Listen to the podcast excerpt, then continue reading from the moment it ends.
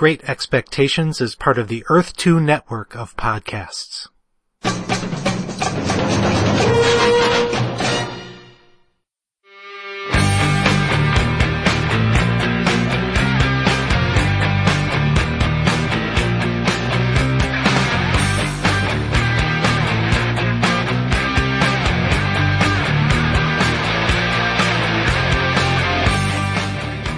Hey, this is Sean. This is Jerry. And this is another episode of the Great Expectations podcast. Also known as G X Pod. Yes. And we're here to discuss some more Uncanny X-Men issues. You doing alright, Jerry? Sean, I'm feeling good. Yeah? Yeah. Yeah? Yeah, fuck the Tigers. Feeling good anyway. Who knows, man? Maybe they'll be in the World Series by the time this posts. Yeah. But maybe. Probably not. Probably not. I think it's over. But we read some awesome issues for this episode, and I'm excited to talk about them. I am as well. Not gonna lie. We're wrapping up the Dave Cockrum run on the X-Men, which is a little bit bittersweet. Just a little bit. Just a little bit. But we're getting to some of my favorite shit! We are indeed. And I know that every page that we turn gets us that much closer to Alan White returning to the show. That's true. Gets us closer to a first-time guest appearing on the show on the next episode. Also true. And gets us closer to, potentially, one of my favorite artists of my youth being a guest on the show. We're also closer to you getting a Baron Strucker sketch. Oh, God. People, listeners, you are letting me down. I don't know what got into your heads, why you would think anybody would want a Baron Strucker sketch. But you've turned on me, and I do not appreciate it. Yeah. So if you think that this will make me perform well on the podcast, you're wrong. I'm mailing this one in. Yeah. You're going to get a four-hour episode of some of Jerry's worst work as a thank you. That'll be our greatest hits. We're doing a clip show, folks. Yeah. We should do a clip show. You think so? You have to edit it, though. I wouldn't even know where to begin. There's so much good stuff. There really is. Yeah. Yeah. Listener response can clearly tell that we are knocking this shit out of the park. Yay. You mean because of the vast volume of listener response? Fuck yeah. Yeah. I can't tell you how many positive and negative things I hear. You can't or you won't? I, I, I could if there was. And there's the sad truth. And pause for a second while I get another beer. All right. We're doing so well. It is seven thirty in the morning. Jerry is on his seventeenth beer. He really doesn't want that Baron Strucker sketch. I really don't want that Baron Strucker sketch. I'm not going to lie. You know, I would get one. I just really don't want to pay for one. And the real problem is that I don't have a jam piece to put it on. It's true. It's gonna have to go on an X-Men piece. Tattooed on your back. We need Brian Michael Bendis. Did I get that right? Yeah, I think so. I think I've, I think I've heard of that guy. We need him to write Baron Strucker into a Guardians of the Galaxy story. No, as I, a good guy. Yeah. It could happen. Future Strucker. Yeah. He's turned a new leaf. He's gallivanting around space. It's true. Do you think it's possible that Strucker and Xavier are actually the same guy? No. They're both bald? Yeah. They're both assholes. Man. Later on in some of the issues we're going to talk about today, there's a perfect prime example of me, like, having the rose-colored glasses on when it comes to Xavier. He's a huge dick. He gets better, though. He, man. he's, uh, he's See, got a moment with Kitty right at the end yeah. where you're like, man, but he's right. I think he's right. Some, when you're the teacher, you have to make hard decisions sometimes, and I think, I think you made the right decision. I will bow to your parenting skills since... As a teenager, I was like, he is a jerk. We're getting a little bit ahead of ourselves, yeah. though. Yeah, let's go back.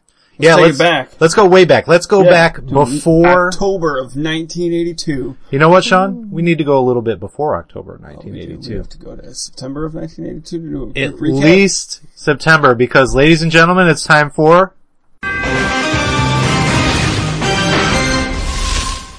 Previously on X-Men. in our last episode, we talked about the X-Men who were out in space, and there were adventures had. Kitty and Nightcrawler were captured by the Shi'ar, working with Deathbird, and her idiot brother, Deken, who was a total dickhead, and uh Professor X was having these hallucinations. He remembered a, an episode in his life with Magneto and that hot Gabby Heller and her near unibrow, and what else of significance happened? I, there was someone else in that issue, but I don't recall who they were. Uh, it's probably not important. So, uh, in the end, Professor Xavier is freed from the coma that he had been in, the, the brood-induced coma. Um, couple more beers and you're gonna be in a brood-induced coma. Oh, totally. I'm drinking brood ale, by the way. Do, do they reveal, I can't remember if they said why he was in a coma. Or if just that the brood put him in one. I believe it was the brood put him in one. Okay. Tell, every time that I'm like, if I ever re-listen to parts of the episodes and I listen to myself go, I think so. That's just code for, I don't fucking remember. Yeah. I should. I feel bad when I don't. But there's a lot of time in between us recording these episodes. Well, we're we're fortunate that we have Claremont writing these books because he is not afraid to reset. That is true. And get you caught up on what's going on. Um, which is what we're doing here. So now, we've re- recapped it. At the end, the X-Men and Princess Lilandra are captured by Deathbird and the Brood. Which leads us to... Uncanny X-Men number one sixty-two. With a, ooh, with a gorgeous cover. Just start there. It's got lots of pinks and purples. And that always pops on the shelf. That's pretty scary. This is one of the most iconic Wolverine-centric covers of all time. Him with the Brood Queen behind him. Looks like she's sucking the brains out of his head. Love it, and that's by Cockrum and Wiacek. It opens up with uh, Wolverine. He's clearly escaped. He's running through the jungle. Of the uh, planet. Yeah, what planet though, right? I mean, the, this is weird. Like, last thing we knew, they're captured. Yeah. Down and out. And now he's just on some jungle planet. Naked, virtually naked. All that's left are his gloves and his boots and his drawers. Yep. His European briefs, if you will. Hashtag European briefs. Hi, he gets... Um, unfortunately blasted, as he's cutting through parts of the jungle, he gets blasted in the face by some hallucinogenic type drug, which causes him to, in a, his brood-infected state, have a fever dream about him and Mariko Yashida riding around horseback in Japan. Yeah, Wolverine's no. riding bareback. Yeah! In the distance, he sees what he thinks are eagles, and he all of a sudden, in his, you know, the narration in his head, he's like, shit, we're sitting ducks here. Tells Mariko to head for the tree line. All of a sudden, the little eagles, they get closer, and they turn into creepy brood monsters. Scary, right? They blast the shit out of Mariko. Yeah. It's pretty sad. All that's left is an outline in the air where she once was. I kind of like the cool effect that Cockrum did of like the kind of the waviness around the borders of the pages. Yeah. Just so you know that it is clearly like him hallucinating this. And so then he snaps out of the fever dream, realizes that he is actually being attacked by the Brood, goes after him, and this is actually like, I like when the X-Men fight bad guys, you know, that they can't kill, but there's... And I mean, Cyclops will make a case later on that they shouldn't even kill the Brood, but I like when Wolverine, I like this Wolverine when he's like at his lowest and kind of just gives into the Berserker. Yeah. And we get to actually see him cut loose, because it's like you can't, you can't go balls to the wall against Magneto or, you know. Wolverine is like that friend of yours that you always used to party with all the time. And then he got married and he's not allowed to do any of that shit anymore. Yeah. But every once in a while you go to Vegas with him. Right. This is Vegas friend. Yep. It's cutting loose. Stabbing brood soldiers left and right. So my question, Sean, is when he's having that hallucination and he's making out with Mariko, was there like some creepy looking alien that he was that making out with that got vaporized? There's a really weird looking confused brood. Well, how else do you think the Brood Queen impregnated him? Gross. Gross. That's what the cover is. The stingers in his butt. No. No, it isn't his butt. I said what, what, in the butt. I said what, what, in the butt. So Wolverine's hacking through Brood soldiers. He, uh, the ground starts to collapse beneath him. He falls into a giant spider web.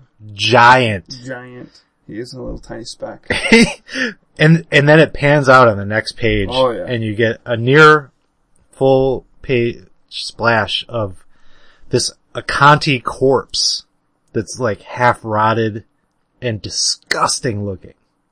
I think it looks awesome. I mean, I wouldn't want to hang out there, and I'm sure the smell is horrendous, but it's a beautifully drawn page. And I know that everybody always goes on and on about Claremont and his wordiness. Mm-hmm. But there's something about the way that he describes the fact that the rib cage bones, like, breach the upper atmosphere to the point where, like, if you were at the top of those bones, you wouldn't be able to breathe, but down here you can, just to show the scale. Like, you get that it's big in the drawing, but, I mean, I think that Claremont just adds to it, and that's when people start to complain about Claremont's wordiness, that always gets to me, because it's like, motherfuckers painting a picture with words. Yeah. Shut up. You spent sixty cents on this fucking thing. Mind your business. Yeah, because, I mean, there are some things that are just difficult to draw. Like, it would be challenging to illustrate that point. And it is, I mean, it's not central to the storyline in any way, but it's, it's cool world building, you know? Like, it should do that. And I said half page, or full page spread, and I meant double page yep. spread, because this thing is massive. But still, I mean, given two pages, you still can't really capture the scale of it. So Claremont chips in a little bit, and I think it adds to the story. You're right. And they do the cool little effect just to show you the scale of it, where they, like, one of the, the um I don't even, one of the panels is kind of just this floating panel of an up-close shot of where Wolverine's captured, but mm-hmm. it's got a dialogue tag to it, kind of like pinpointing where that is, like, in an expanded version on the lower. Yeah, and it is a very small space and a very large animal. Yeah.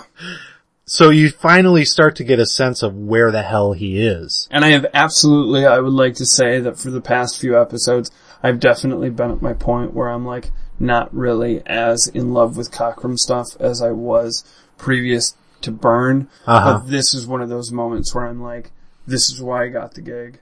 This is why he, he is who he is. Mm-hmm. Like, this looks amazing. I think that um in this Brood story, this plays into all of his strengths. I think the best stuff he did with the X-Men was always, you know, the stuff with the Starjammers and the uh Shi'ar, oh, whenever they were out in space. A few issues, we're going to have my favorite thing that Cockrum's ever done. Oh, yeah? And it isn't one of the X-Men. Ooh. He draws the shit out of the Brood. He does. I, but, yeah, I mean, I, I agree that most of the stuff in here is not as strong as the stuff he was doing earlier. Um, it's still great, it's just different. Yeah, that's but, the thing. I don't want anything to take, any of this to take away from, like, my love of Cockrum, and especially because, I mean, my favorite X-Man is Nightcrawler. Mm-hmm. He gave that character to me, so, like, I can't right. fucking shit on him. I'm just saying that it's this weird, like, it felt like a slight, I don't want to say, it's unfortunate to say a step backwards, because it's not really, it's just, no, it just, it, like, it doesn't give you the super boner that, that yeah, some of your exactly. favorite art does. But it's, it's still really good. And, and the one thing I noticed as soon as... There's one thing I love. It's getting a super boner. Well, I mean, you're really happy right now then. When you, we're gonna get to it finally... It the upper atmosphere just like the Acanti ribs. Alright, I'll stop. uh, so we're finally... I'm very excited. We're getting to the Paul Smith stuff in this very episode. Um, but as soon as you get there, you see the change in the storytelling style between Cockrum and P M S. Uh, very different in scale. It, like the, just the, like the, I don't know, the boldness of the storytelling with Cockrum. It's like more bombastic, and Smith is more grounded. I, I don't know how to explain it. I'm not very good at this. I'm sorry. But no, but you do see a change, and and you notice it almost right away. If you go back again and look at the Cockrum issues again, you're like, wow, he told this the story in a very different way. And I really like both, but you're getting something different out of each of them. And I think Claremont writes to their strengths in both parts of the story. Uh, and they both kick ass. I would say so. But yeah, this is, this is just right for Cockrum. It's yeah. perfect. So the Brood, um, they, they realize that Wolverine is down there, but they just assume that the savages and scavengers that are down there will take care of him, and they don't have to worry about it. Because I think I think there's a little... And they're looking for an excuse not yeah, to go down yeah, there, basically. Pretty much. Because if you can believe it, there are things even bigger and scarier looking than the Brood on this planet. Yeah. So as uh, Wolverine's trying to get his bearings, he flashes back to uh, exactly how this started. So we get a re- quick... recap of the X-Men right before they were uh, bombarded by Deathbird and the Brood. Because every comic could be someone's first comic. This was not written for a trade. This was written for a, you should be able to pick this up. Yeah, serialized and get your sixty cents worth. Yep. Not your four ninety-nine worth. Oh, four ninety-nine. I can't believe we're at the point where oh, we're Jesus, at dude. five dollars comic books. And even this stuff is really like, um, if you, when you turn the page, uh, after like Deathbird comes in and blasts them, um, there's this really cool panel which is showing, uh, Wolverine kind of like waking up from his, like the first time that the Brood are clearly experimenting on him.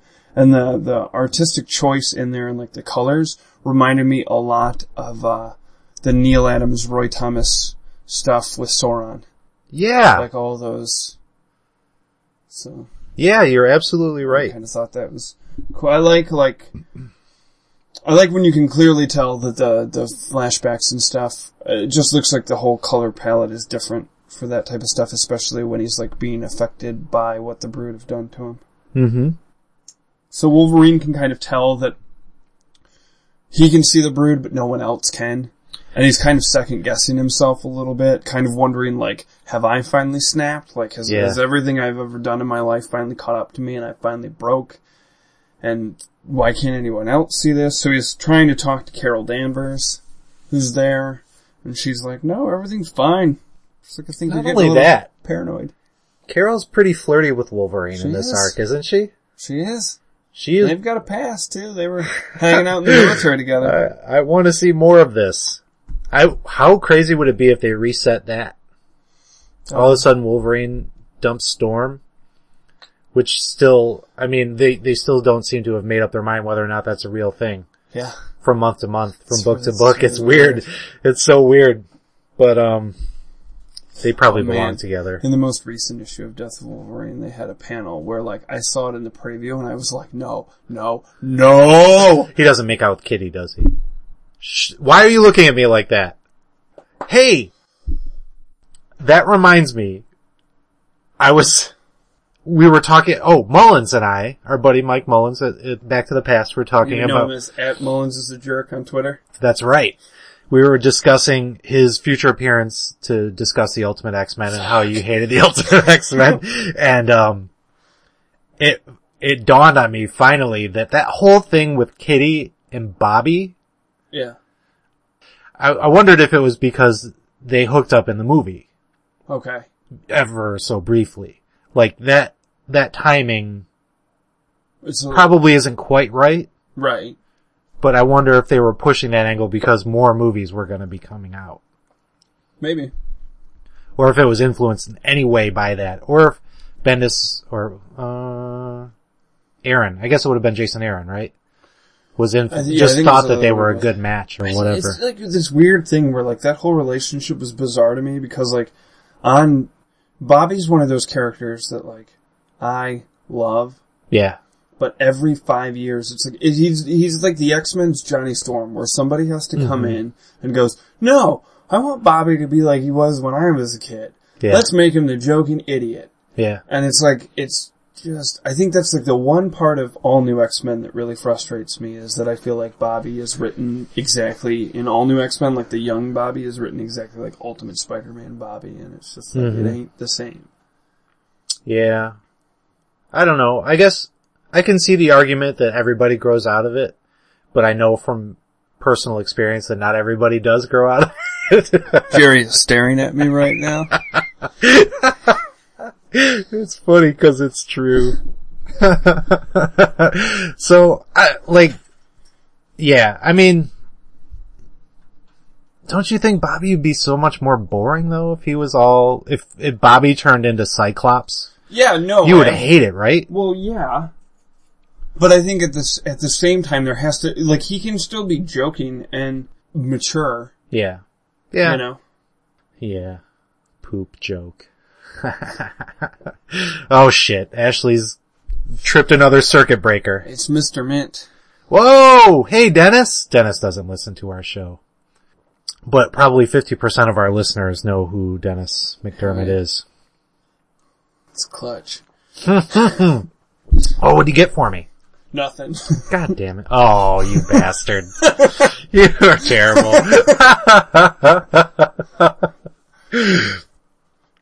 Um, so that was a digression. Hey, we're back. We are officially back. Digression.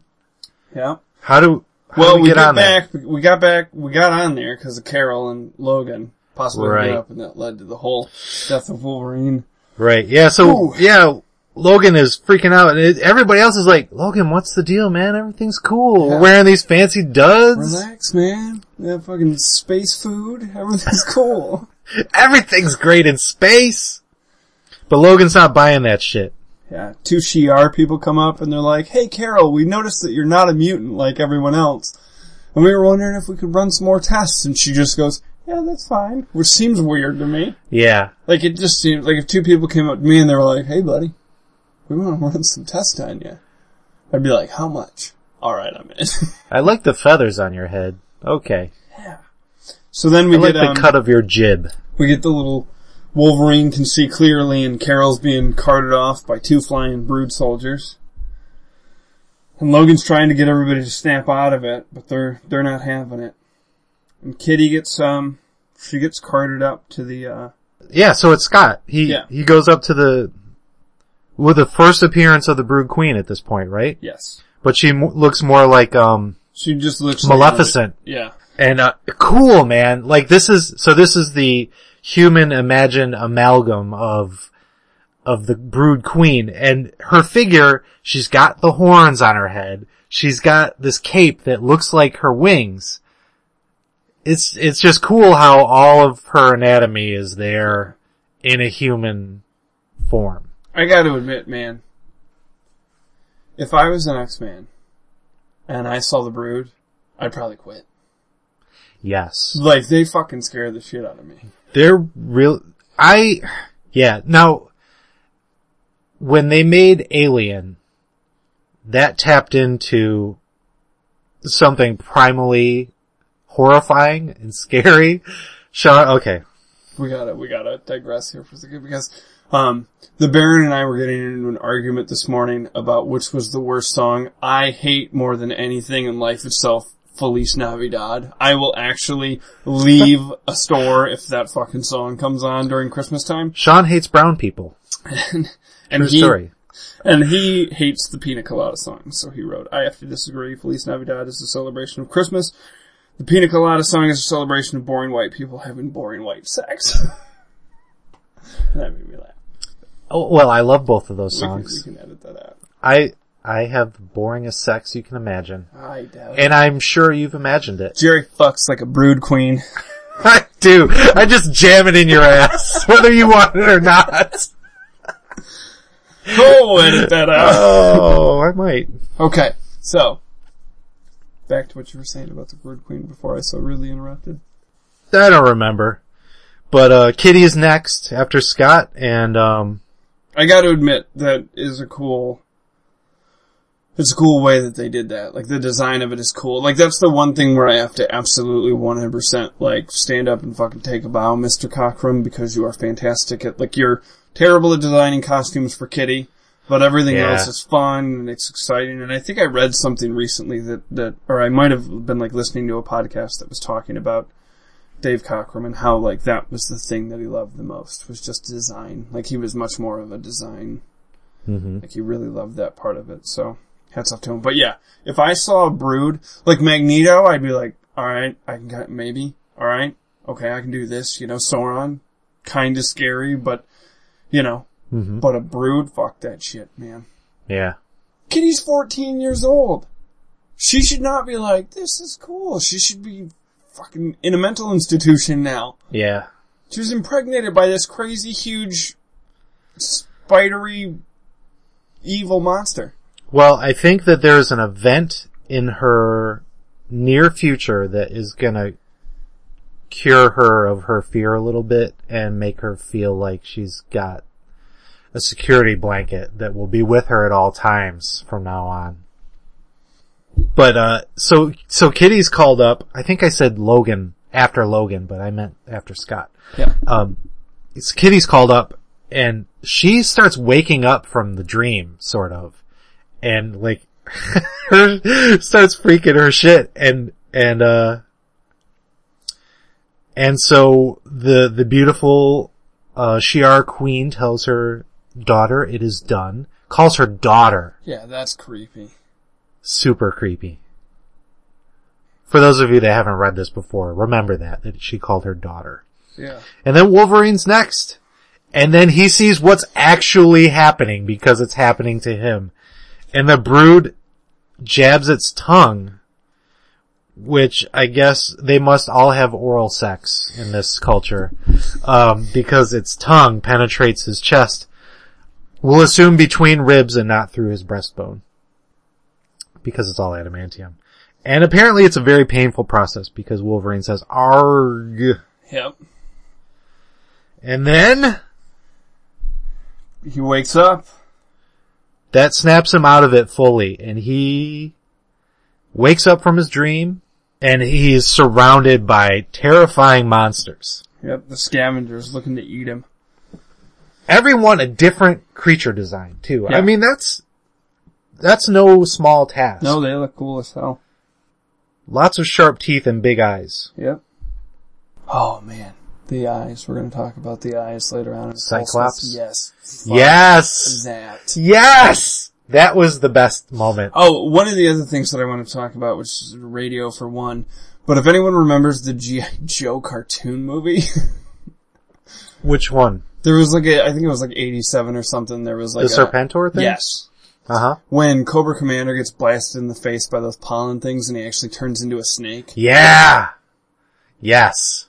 Looks exactly like when Wolverine starts to change into the Brood. Like his skin gets weirdly scaly, but you can still tell it's him. Oh, getting ahead of ourselves a little bit, yes. But that's fucking awesome. The more we talk about this, the more jazzed I get about this issue. It's pretty awesome. And I gotta admit, this whole, like, after Wolverine, like, he's fighting the scavenger things that have tracked him down. And he kind of, in his head, he does the whole narration thing of, like, they give up on him because they realize, like, whoa, we bit off way more than we can chew. And they actually start to turn on their own kind and go after the ones that Wolverine has wounded. Yeah. And um, Wolverine starts to kind of climb away. And he talks about how, like, an animal knows when it's time to die. And how it just, like, lays down. And it's just this really, like, sad, like, it's, like, I look at it and I'm like, what if that was it for Wolverine? Like, if this was the thing. Like, all these people that he's, all this, this stuff that he's been through and he's taken out by some horrible oral impregnation. You have, I and mean, says, we have to wonder. I'm sure there are people that know the answer to this, but I wonder if they had discussions in the Marvel office like they had in the Marvel office a year or two ago when they started kicking around offing Wolverine. Yeah. You know, like, is this the time? Do we need this as a sales bump? Or, um, should we get rid of an X-Men now that we've got the New Mutants coming in? Should we get rid of all the X-Men? You know, did yeah, they have those conversations? A, isn't this a, I mean, it's shoot, Shooter's the editor-in-chief, and isn't he, like, most known for the whole, like, let's get rid of everything and create new, that, like, new universe thing or whatever? Or was that years yeah, later? Yeah, no, well, that, I don't know yeah, that, that was, much about it. That would have been like five years later, okay. I think. But I don't know that he was ever looking to completely replace okay. the original Marvel Universe. I, I don't think that was the plan. I don't know. I hope that wasn't his plan because it was a terrible plan if it was. Yeah. And, um, sales proved that to be true when the new universe finally hit. Hey, digression again. Yeah, sorry. Did you read any of the New Universe stuff that came out in the two thousands? No. It was so good. Really? I loved it. Hmm. Absolutely loved it. Warren Ellis. Okay. And Salvador LaRocca, I think, were doing it. And as long as Warren Ellis was writing it, it was fantastic. Okay. But then they started doing some spin-offs yeah. that other people were writing and drawing, and it just kind of lost its way. And I wonder if sales just killed it. But I was really digging it. Where were we? Alright, so as Wolverine's laying down to die, he flashes back and has another memory of him uh waking up. And he realizes what's going on. And he tries to wake Storm up, but Storm's like, no, no, no, you're just, you. we'll get a doctor to check you out. And she's super dismissive of Logan, which uh-huh. immediately makes Logan go, something's wrong with her too. I gotta get the fuck out of here. I'm on my own. You know, Let's there's go. a face... the way they draw her, and I'm I'm trying to focus on her face and not on the fact that she's topless. It's, that's a um, Mark Silvestri face, if ever I've seen one. Yeah. I wonder if he had Cockrum as an influence. Maybe. I'm going to ask him Yeah. when I never meet him. We should have him on the show sometime. We should have him on the show. He's got time for us. Yeah. So uh Wolverine then leaves Storm's room and heads over to Kitty's, and he's like, I really want to take her with me, but she's just going to hold me back. I'll have to come back and get her. Like, I got to figure out what the fuck's going on. And he gives her a kiss on the cheek. Yeah. And so as Wolverine's... And then we get a little panel of his eyes where he's like, that's like his time to fuck some shit this up. This is fucking Clint Eastwood moment. He's it like, is. I'm gonna go tear some Brood motherfuckers up. I think writing him as Clint Eastwood is the best approach yeah, okay. to the character. Absolutely. Yeah. So, uh, he's going through the, uh, little Acanti ship, and, uh, he stumbles upon Fang, one of the Imperial Guard who turned on Lilandra. He yeah. joined Deathbird's side and sold her out. And, the, uh, and these Brood two have a past. Yes, they Wolverine do. Wolverine and Fang have a past. Wolverine knocked him the fuck out and stole his clothes yep. on the moon. Was it on the moon? No, they, no, it was in space when the, the, near the Micron crystal. So, uh, the Brood are about to give Fang his payment for his loyalty. All of a sudden he starts to, uh, smoke. Oh, and they're all crawling out of these little wasp-like, um, yeah. cells. What? Gross! So he starts to smoke, and then the, like, you can slowly start to see him turn, like, basically inside out into a Brood. So he actually turns into a pretty sweet looking Brood. That's a great. He does. Yeah. But before that, he's blistering, and then there's yeah. Kirby crackle everywhere, and he's in a lot of pain. That's no way to go. Yeah. But he is gone, and now he is a Brood Queen's daughter. And it's interesting, too, because as much as Wolverine should hate Fang, because he sold out the X-Men and Lilandra, yeah. and they have a past, and he's not a big fan of the guy, he does admit that, like, no one should have to go through what he just witnessed. So he actually, which is very uncharacteristic, I felt, of Wolverine, audibly screams no, which alerts the Brood to his presence, which pretty much sucks. Yeah, he, he went all Luke Skywalker at the end of yeah. New Hope.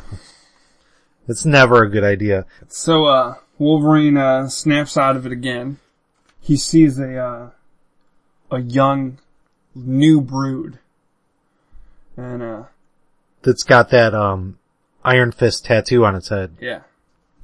Which looks oddly like Fang. It does. So he hops on top of it, cuts off the stingers, and then basically explains, like, you better take me in there, or I'm gonna kill you.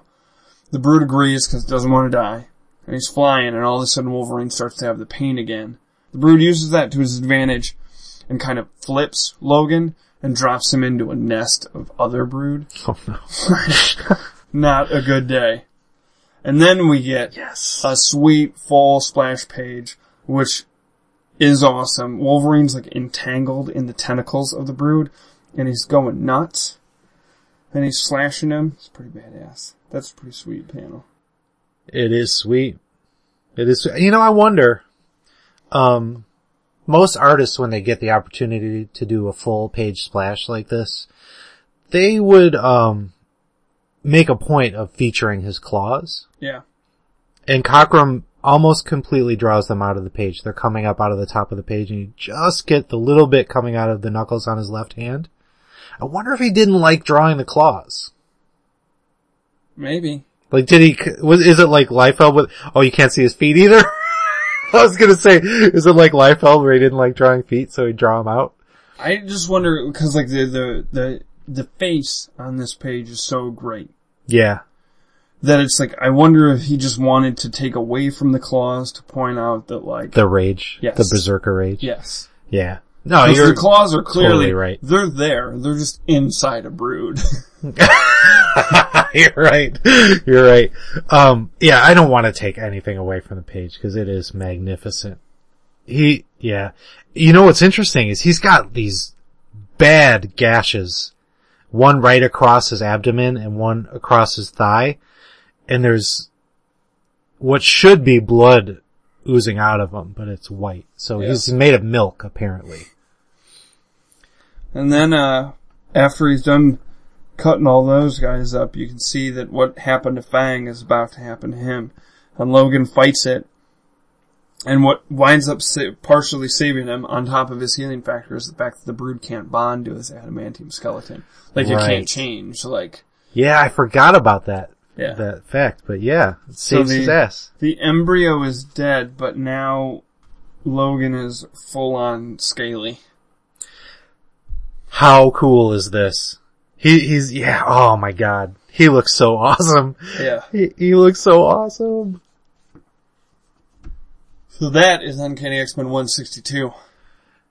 Next issue, Rescue Mission. X-Men! Uncanny X-Men number one sixty-three, written by Chris Claremont with art by Dave Cockrum and Bob Wiacek. Joe Rosen letterer and Bob Sharon is the colorist. Edited, as always, by Louise Jones. My girl. Rereading these, like, I'm a little sad that I didn't, um, like, I was so scared of bugs and stuff when I was a kid. Yeah. That, that stopped me from, like, really enjoying these when I was a kid. It was just too creepy for me, you know? You know, when I was a kid, people my age might remember these, but I had this library of childcraft encyclopedias, and, um, there was one volume, I think it was an annual volume that came out after the complete set that was all about bugs. Loved that book. I read it all the time, but I couldn't, I couldn't touch a panel that was a photo of a, of an insect. I, like, I would have to turn the pages carefully by grabbing a white part of the page, looking to see if there was a bug on the other side of the page. And then turn the page. It that's was nuts. Awesome. Alright, that's got nothing to do with the X-Men. That's alright. But the Brood fall into that icky yeah. category. So it opens up with the Brood um running some tests on Carol Danvers.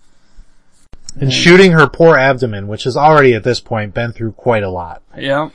Impregnation by her boyfriend slash rapist slash son. Who thought that was a good idea? But they're really messing with her. Yeah. Oh, yeah. Yeah, she does this whole weird metamorphosis into a almost creepier looking brood than uh, that's... It's like a cross between a brood and something from Limbo. Yeah. Yeah, that first panel. Gross. I really dig the first, very first panel on that second page, though. It looks... Uh, she looks like Magma. Yeah. Who's one of my favorite characters. And that's all. And then we get to see more cool brood. Wolverine entering the scene in silhouette. Yeah. I love the fact that it's like, it's one of the brood is like dispatched and, uh, sent to get refreshments. Yes! Yeah, they, a little way of humanizing the brood. You know, they do shit just like everybody else. They're not just mindless killing machines. They get thirsty. Yeah. And so Wolverine basically follows him into their little cooler area. And uh the brood gets the light shut out on him. And he's like, who's here? And all you see are the claws pop out of Wolverine's hand. And then that brood comes smashing through the window of the lab. Oh, my God. I I almost think that left to himself on this planet, he could have single-handedly wiped out the entire brood race. Oh, I think so. And I think he's very angry at Cyclops later on for not allowing him to stay here to do the job. Yeah. So sure. Wolverine uh, starts cutting through the Brood pretty quickly, getting splattered with Brood blood, and uh, he sees Carol and what they've done to her, and uh, he's pretty pissed off about it, and he cuts her out of there. Before that, though, he takes a long gaze into her soulful eyes. Yeah. Yeah, when it, when they're, yeah, when she finally comes to, um, he looks into her eyes, and it's a, a cool panel of, you can see the stars. Yeah. Which I'm sure is foreshadowing what's about to happen to her powers. And so Carol Danvers is like, fuck this. Let me grab a Brood gun. Let's go kill some sons of bitches. Their guns are so weird. They're, they're made because the Brood's front appendages are tentacles. Um, so they're kind of designed for that, but they look really awkward when a human's holding them. Yeah. It's like a turkey. Yeah. A turkey carcass. So then it cuts to Westchester and the mansion being rebuilt again. From scratch, man. We are talking I-beams and a hole in the ground. Yeah. And all of a sudden, um, Alex and Corsair beam down. And, uh, basically Havoc starts filling Lorna in on what happened and how, you know, Deathbird delivered the X-Men and Lilandra to the Brood. During this conversation, Corsair basically explains to Moira, like, I got my kid. I'm gonna go, and I'm gonna either rescue him, or I'm gonna avenge him. And, really uh, cool moment. Yeah. Right before that, where he conjures his little blasters from his, yeah. his gauntlets. That was so cool. Yeah. I mean, just, just a little thing, but Cockrum's probably sitting at his table drawing, and he's like, you know it'd be really cool? I've always wanted to try this. That's awesome, man. It's pretty sweet. So he, he's, like, Alex wants to go with him, but Corsair's like, no, like, if I'm, if Scott's not safe, and I might not be safe, I want to make sure that you are. So then it cuts to, uh, Cyclops, uh, attacking the Brood, and he sees the X-Men, and all of a sudden, those X-Men in front of him turn into Brood monsters. And so he's clearly going through his hallucination. Real quick, on the page of my comic, one of the ads is for a free full-color Marvel poster. It's seventeen by eleven, and it's drawn by Michael Golden, and all you had to do was send fifty fucking cents to cover postage and handling. Yeah. What do you think that poster goes oh for on God, eBay dude, now? It's so fucking cool. This poster is so fucking cool. I've ne- I've seen it on the internet, but I've never seen that poster in person. But it's basically the entire Marvel universe. Oh, it's awesome. What I want to know is, and I'm I, send I can't remember cents to that address and just hope. There's some old dude like, oh, we got another one. Oh, if only.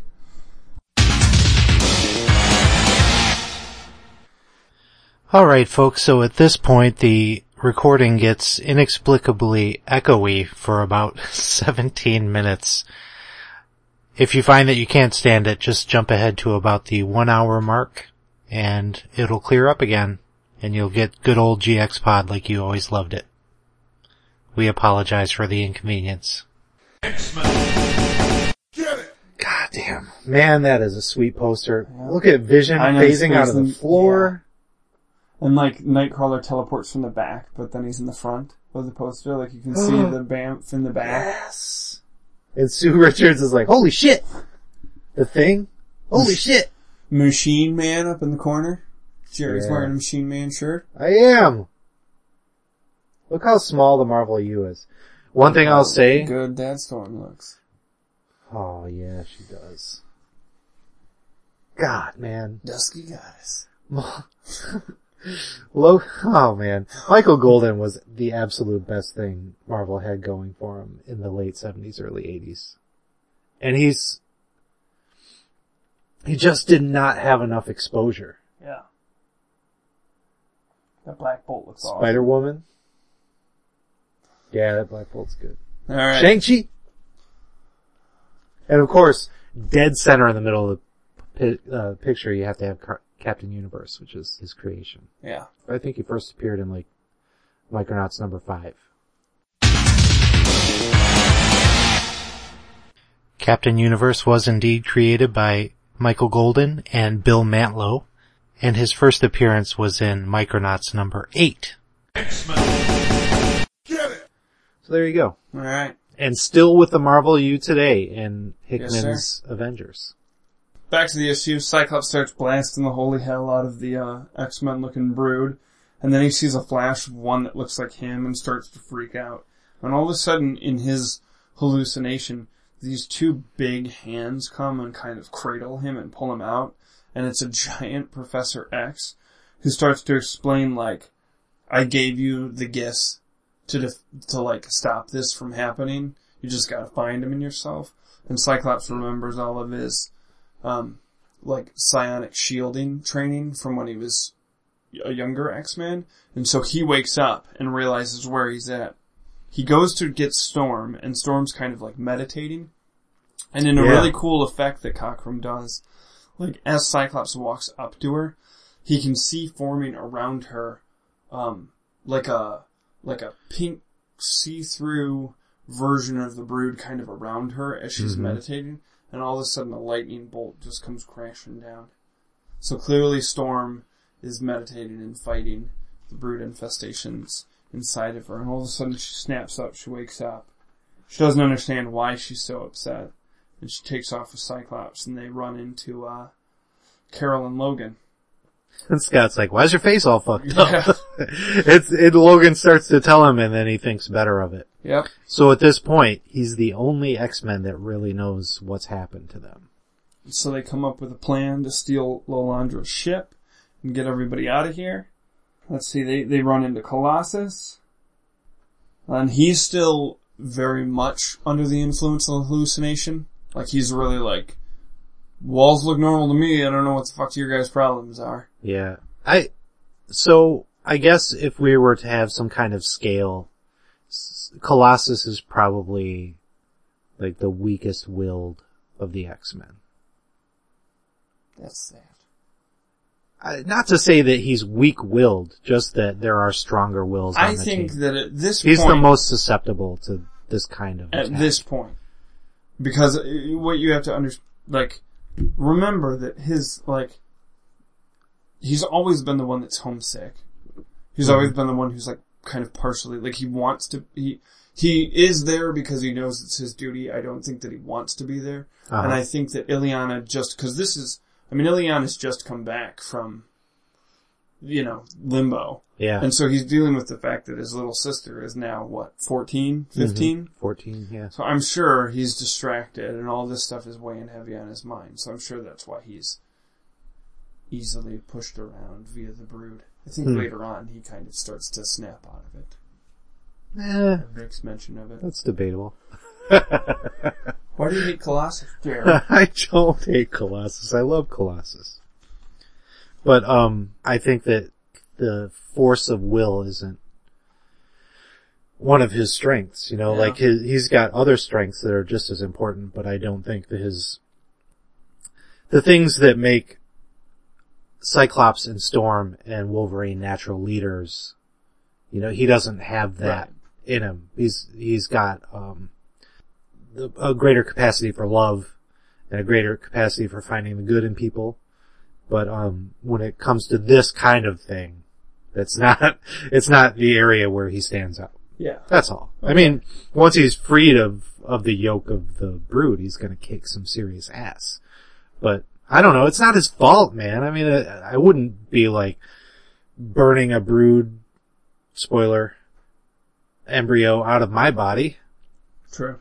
If it was me, there's nothing wrong with it. It's just that, um, the others are, like, that's, that's in their personality that they just won't be dominated forever. Eventually they, they'll yeah. be able to buck it. I don't know. So Wolverine wants to head down and kill the Brood Queen. Yeah, he does. Cyclops wants everybody to get the fuck out of there. Yeah, he does. And you Wolverine, know- he's not having any of that. No, he's, at this point, he's just, you know, and it's bullshit because Scott isn't even the leader of the team anyway. Right. Storm is. So Wolverine basically just pretends he can't hear what, what Scott's saying half the time. or he's telling him to talk to the hand. Some Brood soldiers start attacking him. Everybody's going heap shit. So Wolverine, during this fight at one point, does, uh... like, Cyclops is trying to get him out of there, and he's basically like, I'll carry you out if I have to, and Logan's like, you're welcome to try, and he's like, Cyclops is like, if we stay here, we're all gonna die, and Wolverine's just like, as good as dead already, we might as well take as many of these fuckers with us as possible.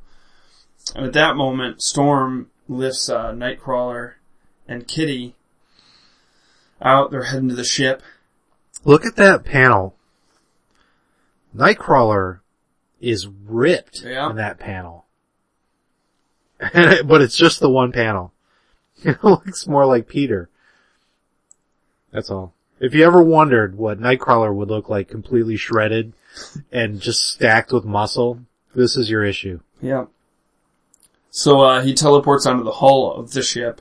Kitty phases inside, and she's got to open up the doors to let um Nightcrawler in. And Kitty actually says something really interesting there where she talks about the fact that if only she could phase another person with her, Nightcrawler wouldn't be stuck out there possibly freezing to death in space. Yeah. And I thought it was really interesting that she couldn't do that at this point. She talks about how Nightcrawler can't obviously teleport in there. When she gets inside, there's a Brood waiting for her, and he goes to attack her, and she's like, shit, shit, shit. Because the door won't open unless the other door is closed, and the Brood's kind of blocking the way. So she lets the Brood get in there, phases, and uh she's like, I'll open the whole thing and suck us both out into space just to make sure that you die. And as she's doing that, like, the Brood accidentally, like, flips one of its tentacles and winds up hitting the door so it opens and sucks the Brood out into space. And she's able to pull Nightcrawler in. But he's freezing really hard. So then it's back to the rest of the team fighting, and then all of a sudden the uh ship blasts off. And uh everybody's on board because they were transported on board.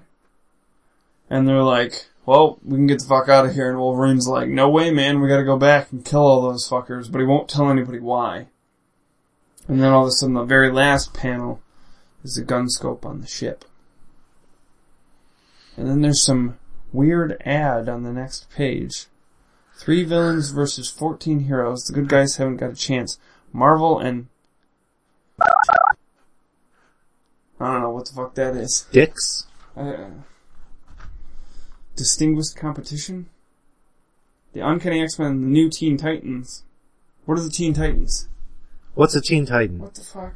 I don't know. I, you know, I never read that. I never read it either. You put a Teen Titan in something, I don't care if it's the best book ever, I'm not reading it. Yeah, yeah. Don't care. That's the spirit. And it's weird because there are a lot of people that, um, you know, if you love the X-Men, you love the Teen Titans. If you um, love the X-Men, you love the X-Men. Fuck everything else. Huh? I just could never muster enough give a fuck to read the the, the Teen Titans.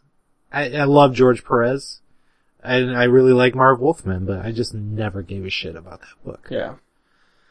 So issue we are now to issue one sixty-four of the Uncanny X-Men. X-Men! Same creative team. Yep. And this one's called Binary Star. Whoa. Binary. Why is it Binary Star? I like this splash page, not because it's a cool spaceship lifting off, because it's got the cool floating heads. Yeah, look, they're all, it's got all the X-Men and Carol Danvers and Lilandra looking on as the ship is flying away. Just their floating heads. Yeah. That's a Micronauts move, Sean. Whoa! They do that shit all the time in the Micronauts. Sweet. You should read the Micronauts! One of these days. Ladies and gentlemen, when you turn the page, you'll see one of my favorite Dave Cockrum designs. Yes! Fucking Space Shark! Space Shark ship. ship. That is awesome. And the gills are also like the teeth. Yep. And, oh, god damn, that's awesome. It's really fucking cool. And I think as a kid, too, like, I didn't quite grasp, like, I always thought that the Brood were, like, just creepy. Mm-hmm. I didn't realize, like, how... Because I probably just flipped through the issues when I was a kid, you know, but was too mm-hmm. fucking scared to read them or some shit. But just, like, how militarized they are and how, like... I mean, the ships are cool, like... I mean, it's terrible what they do to get the ships, and we'll get to that in a little bit, but... Yeah, I mean, it's... it's uh it's a new level of horror. You know, it's not like they're killing the, the, the races that they overtake. They're like turning them into mindless slaves and just using them as things. Yeah. Like the way you would use your cell phone, they're using another yeah. you know, living being like that. It's so, weird. So the X-Men are trying to outrun the shark spaceships. And, and there's a panel of Lilandra's ship um, with the, the exhaust yeah. from the back that is... Um, I love the coloring of that panel and like the, the explosions in front of it, but that's it's one of my favorite panels of a ship from this, this arc. Like that one really stood out to me as I was reading it. I don't know. Nothing important happens in that panel. It just looks really good. Yeah. No, I mean, Cockrum nails the space stuff. They're all trying to shoot at the ships, you know, and, uh, Colossus is, you know, he's in one of the, the gun things trying to use it, and he's basically explaining, like, I'm not like everybody else. Like, I'm not, I'm not good with this. I feel like I react too slow. Um, I'm not really helping. I'm failing everybody. Like, he's having some serious doubt there, which sucks. And, uh, Cyclops is, there's like a cool, like, bubble thing that he's in. It's almost like a gunship, but it actually becomes like his ruby quartz visor so that he can yeah, shoot like the, out the ship made this for him. Yes. Which is crazy. Yeah. And he's, he's doing the typical site. Look, this is like, I'm all for Cyclops' don't kill thing, and I especially wish that the X-Men would get a little bit more of that back nowadays in the books. Uh-huh. Like, I wish that heroes were heroes in the books nowadays.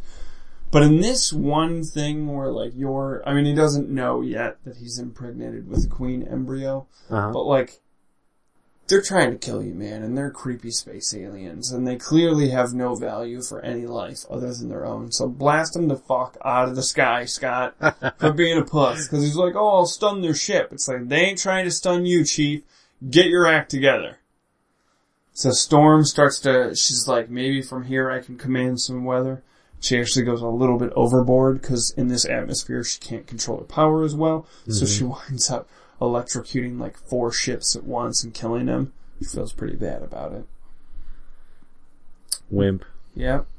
And uh, the ship gets hit that Lilandra and the X-Men are on, so they're like, we can't fix any of the ship unless somebody's out there. Nightcrawler volunteers, but he's way too injured to do it, so Kitty's like, listen, I'm just gonna hop in this spacesuit. I can phase through their bullets. I ain't scared of nothing. Kitty's in another new costume. Yep. Cockrum loves making costumes for Kitty. And, and I, oh, I love that it's another opportunity for him to draw that Shi'ar spacesuit yep. design, because those things look so fucking cool. The helmets on those things are so good. Yeah. So the, the Brood starts shooting at Kitty as she's trying to fix the, the ship. They're trying to, uh, so Cyclops is like, hey, we're, we're getting our asses handed to a Storm. We need some help. Battle's still going on as she's trying to fix the outside of the ship. And all of a sudden, like, Carol starts having some, like, her vision starts to go blurry. And all of a sudden, flashes. Yep. She, uh, changes and starts getting this crazy power, which, if I were reading this as a new reader month to month, I would not want to take any of my female teammates into Shi'ar space. Because every time that I do, one of them turns into some crazy, super-powered, I've got the power of a fucking star or sun in my body, and yeah. I'm gonna go ape shit. So that happens to Carol, and she blasts every fucking ship out of the sky. And it looks like it even overtakes Kitty. There's this great panel that's like the... I don't even know how... I'm not good with the art commentary, but it's a great panel. And there's the big Kitty screaming, and then it cuts to... Well, at that point, Kitty is, is okay. She's just repaired the ship, and he, she yells that they should, they should yeah. get out of there. Throw us into warp. And then Storm starts to panic because she's not in the ship yeah. when they jump. So then it cuts to Xavier's mansion, which from last issue when it was just I-beams, it's now completely finished. Oh, hey, that was fast. And the explanation that they give is that it was worker robots given to him by Lilandra. Oh, wow. And you know what? I'm okay with it. Fucking comics. It's comics, man. Yeah. And With, I want to talk... Notice Worthington is nowhere to be found. Yeah. The Bucks ran out. He had someplace he had to be. Where is he? Is he with the champion? No, he's not. I'll with the just champion. take my... He's with the new Defenders. Oh, yeah. He's busy. So then, uh, the second panel of the page is Professor Xavier setting the table for dinner. And I just want to talk about that salad for a minute. Yes! Yes! Talk about the salad. I... Really? The salad to me is like, there's a lot of detail in that salad. It's got tomatoes in it. I love that it's in that big seventies wooden bowl. Yeah, with the spoons and everything. I, I gotta guess. get that bowl. I, I would eat more salad if I had that bowl. Fuck yeah. I'll get you that bowl for Christmas. The Xavier yeah. salad, you're like, no, get it for me. I don't want that salad. I, I should have a few salads. So, I, uh, anyway. Sean, if you bought me that bowl for Christmas, I would, I'd be really appreciative. Alright, I'll find that bowl. I gotta figure out what to get you for Christmas.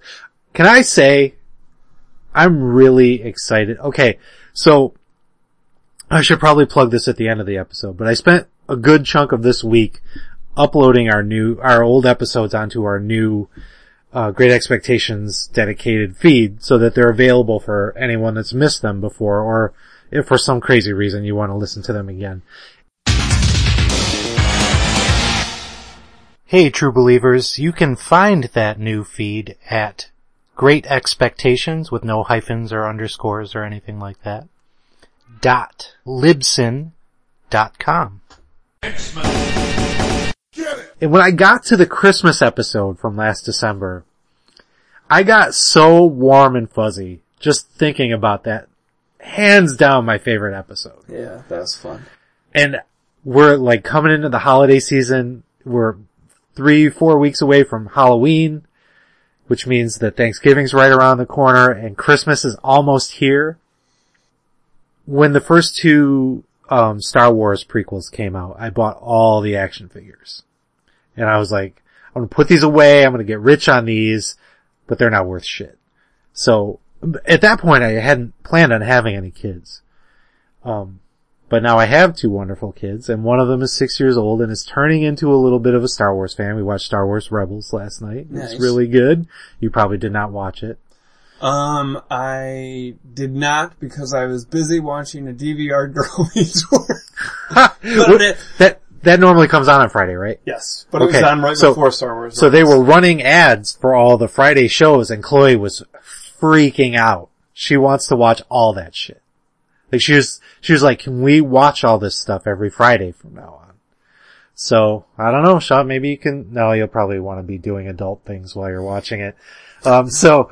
Uh, but we'll probably have it on in our household too. Masturbate no. while I'm watching girls. That's not what I was talking about.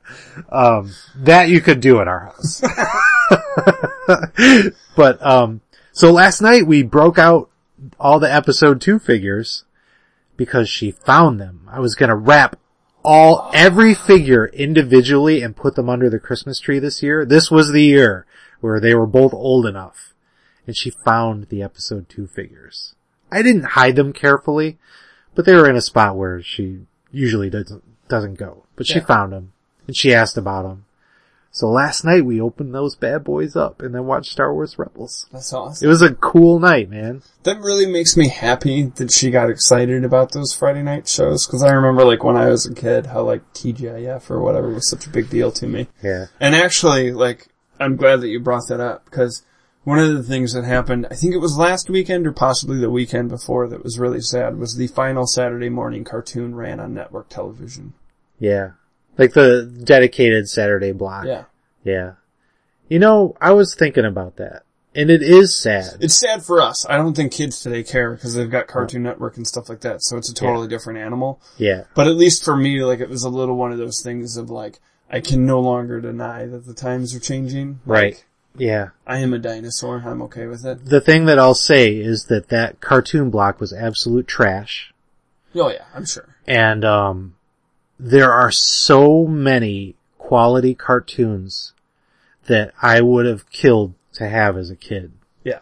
Like the, the state of animation for kids these days is still really good. Like between, um, Avatar and Adventure Time and um Gravity Falls and just a million other really high quality cartoons. That Thundercats cartoon that was on for two seasons was like the best cartoon. I loved it. Um, and Turtles is really good. So like, we shouldn't feel too bad. Right, no. But, um, yeah, I, Saturday it's mornings aren't, cause it's like, the, it's not like it used to be yeah. anymore. Well, it hasn't been like that for years. I yeah. mean, there's, you know. But I mean, that's the thing as kids, when we think of television, the thing that we look most fondly on was Saturday morning. You know, they always had the block after school on, on weekdays, but those were all reruns, yeah. typically. And Saturday morning was the special thing. Um, how, now how did that work with like G I. Joe and Transformers? Cause I know that trans, G I. Joe had the, their original little miniseries thing. They ran like prime time. I yeah. remember going to a friend's house and watching it, but I don't think it was a Saturday morning cartoon. Did they just show new episodes during the week? Maybe. I, I wish was, I could uh, remember. I was a little bit too, cause like Saturday morning cartoons would have really come into play like towards the end of that for me. And yeah. Like, like when X-Men started and Batman uh-huh. and stuff, so. But Batman was primetime too. It was. Yeah, it was syndicated and shown like in the afternoons, but that was a primetime show. I remember I used to come home from school. And I would watch Welcome Back, Kotter, because I fucking love Welcome Back, Kotter. Oh my god, that show was great. Yeah. Alright, I think we gotta get back to the issue. Oh, I that guess so. Salad. I could talk about Saturday morning cartoons forever, though. Yeah. That's salad. I just, the detail, the detail in that salad really gets to me. Because I don't think that that amount of detail... We'll talk about the... Uncanny X-Men John Romita Junior Thanksgiving issue at some point soon, and we'll discuss about the mountainous blob of food that's on the table. But here, yeah. I'd eat that salad. Yeah. Eat a little big bowl of mashed potatoes, and there's a little... Fucking toss the shit out of that salad.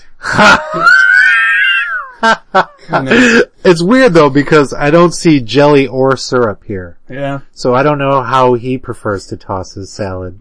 I prefer syrup! Lock it up. um, this is this is one of the biggest shortcomings of me as a parent is that we don't have this sit down meal. Looking at that panel, man, I, w- I want Professor X and Illyana. I want that to be us. Yeah. I want Chloe to be a demon possessed teenage girl. Probably will be. And you, fuck it, let's just get to the next page because this is was really interesting to me.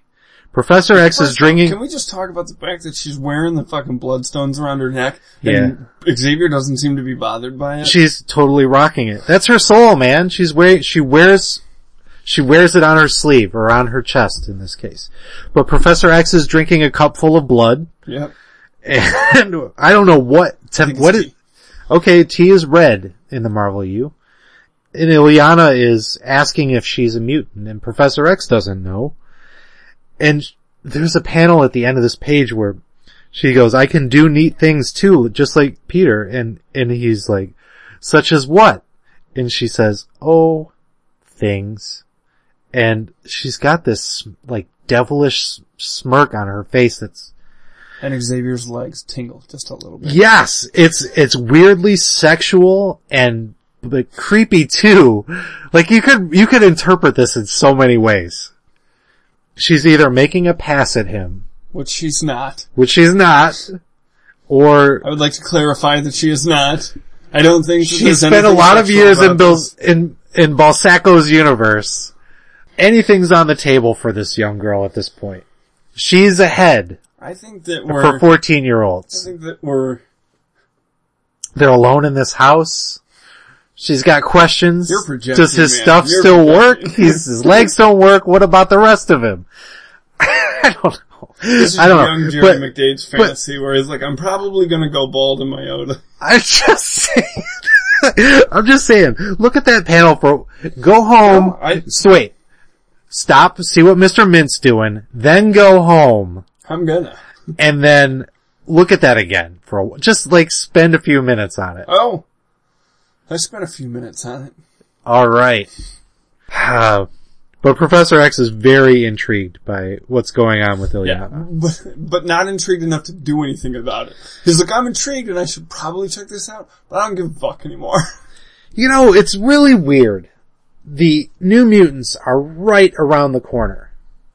And she's proposing this possibility that she's a mutant. And the team's about to come together. He's uh, getting a little bit ahead. He He's eventually going to want Kitty on the team. But never mentions Illyana is a possibility early on. It's weird. Yeah. He's a weird dude, man. He is. Look at those eyebrows. Yeah. It's creepy. So then we uh cut to Kitty inside of the ship, and as she starts to wake up, she sees Carol for the first time in her binary persona. This is a cool costume. Yeah. It's a Cockrum costume, for sure. It's so cool. I love this. I've always loved Cockrum's Miss Marvel costume, but it's always been a struggle for me loving this one like I do. Um, when she eventually becomes Miss Marvel again, it was kind of bittersweet because yeah. I really dug this too. Yeah. So the um X-Men start to all be revived. They talk to Carol a little bit about what's going on with her, and they start to discuss the fact that, like, Kitty's plan worked and they were able to warp away from the problem, but it's now basically sucked all the energy out of the ship, so they can't go anywhere or do anything. And Storm's like, well, maybe my elemental power is an electricity. And Carol's like, bitch, please, that ain't enough power. Let me get in there. I got the power of a star coursing through me. She's got the power. And so Cockrum's just like, oh, what is... what is, what does the inside of a warp drive look like? I'll just, I'll make some shit up. Yep. It looks really cool. It I does think, I really hope cool. we get there in my lifetime, because I want to see oh, that shit. Sweet. Then we got a big, uh, double page ad for Saturday morning cartoons on C B S. Oh, why didn't we save it for this? This is, this is CBS's Starcade. Yeah. New Pandemonium. Don't remember it. Bugs Bunny Roadrunner show. Hell yes. Meatballs and Spaghetti. Don't remember it. Gilligan's Planet. Fuck that shit. Sylvester and Tweety, Daffy and Speedy. No, you know... This all sounds terrible. I remember the, the Looney Tunes shit was always on A B C. I don't remember it ever being on C B S. At twelve thirty, though, you had brand new episodes of The New Fat Albert. So then when you turn the page, after you get your Saturday morning fix, you get a pretty cool panel of Carol using her powers. Just looks kind of fun. She charges up the ship, but she's uh she's a little drained. They mention it later, but we'll, we'll just get to it now. How about it? Like, she's got the ability to tap into the power of a white hole. Yep. Which means that she, we're like children. Um, she can, uh, manipulate energy in all of its forms. Yep. And so there's, and gravity, right? She mentions gravity too. Yeah.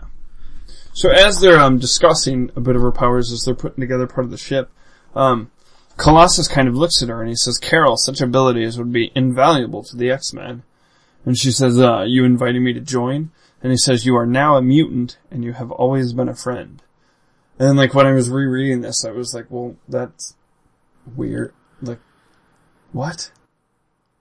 So I don't know if that was ever followed up on. I know that somebody... um. Just seems kind of like a weird throwaway there to just say that she's a mutant. Yeah. Well, I imagine this is, this, I should, I should have a real list of questions I want to ask Claremont, but this would be one, like, what were your initial intentions going all the way back to their first interaction with Miss Marvel? Did you have designs? Because you wrote her character, did you have designs on bringing her to the X-Men when the book ended? Yeah. Because Mystique all of a sudden became a central point for the X-Men. Carol Danvers is closely tied to them. Um, like, did you want that? And was it snuffed out by Shooter? Or did you just decide it wasn't a good fit? Because we'll get, we'll get to it later what she eventually decides to do, but, um, yeah, I mean, at this point, it really looks like she's heading towards membership in the group. Yeah, for sure. So then, uh, we get um, a Cyclops and Lilandra are fixing part of the ship. Wolverine comes in and starts to talk about how they've got to uh, go back and kill the rest of the Brood, and Cyclops is just like, man, X-Men don't kill. Like, let's figure that the fuck out. Like, this isn't what we're doing. And uh Wolverine kind of snaps on him, pops the claw, says, want to bet. And then uh in a shocking turn, which I was kind of blown away by, he apologizes to Scott. He says everything that's happened to him just kind of drove him a little bit buggy. But I don't know if he's he's just, he's clearly trying to still, like, hide the fact of what's going on with the rest of the X-Men from him. Yeah, and, uh, he is hell-bent on getting revenge for what yeah. the Brood have done to his team, and nobody else knows that, because they, they couldn't know it, and he won't tell them, which is probably for the better. Right. But, um... Well, Cyclops even says at that point, he looks to Nightcrawler, and he's like, listen, he's acting weird, Kitty's acting weird, I gotta get to the bottom of this. And so then it cuts to, uh, Storm. She's in the shuttle bay, and she's trying to use her powers, because there's enough room in there for her to generate some wind, and as she does, she all of a sudden gets this really bad stomach pain. Every guy's nightmare. And she, uh... she starts to freak out, and she's talking to Cyclops, and she's like, I don't know what the deal is. She's like, but I can't figure out my powers, like, I just feel different. Like, I, I hate being in space. Like, out of all the X-Men, she right. hates being like in she, space the most. And you don't, I don't think you really realize this at the, at this point, but, like, her powers are uniquely tied to the Earth, yes. specifically. And, um, like, and her soul is tied to the Earth. Like, that's, she needs to be there. Yeah. But she needs to get her ass home. Yeah. And, and then... And she all of a sudden figures out what's happening. Like, she pieces it together faster than anybody. Snaps, blows Cyclops out of the room with a hurricane gust of wind, and takes off with the spaceship, leaving her costume behind. That's Jerry's favorite bit. It is. It is, but yeah, very sudden. Damn!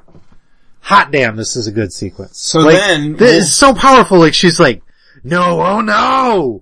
And she just blows him out, the door slam, and she is fucking gone. And Cyclops is just left wondering what is going on.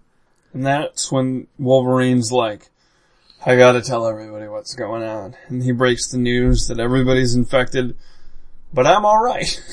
Yeah, that, well, I mean, that had to be oh, it's really had to be terrible. Hard. Yeah. So then... Everybody's reactions, too, are They're really pretty good. good. Everybody's reactions are solid, except for Carol's. She freaks the fuck out. Right. And blows a hole in the ship. So everybody starts to get sucked out. And I just want to point out that it was an explosive decompression, because that is said about fifty times in the next issue. An explosive decompression. There are some points here where I start to... I really start to see what, what makes people crazy about Cockrum. Or Claremont, I'm sorry. And, and that's, Listen, that's one of the things. Motherfucker was getting paid by the word. Yeah, obviously. So, yes. I would have padded the shit out of stuff too. But, um, yeah, Carol is, is going to make the Brood pay. And that's all she's thinking about. And she flies right out of the side of the ship. And that's not good, and I have to pee.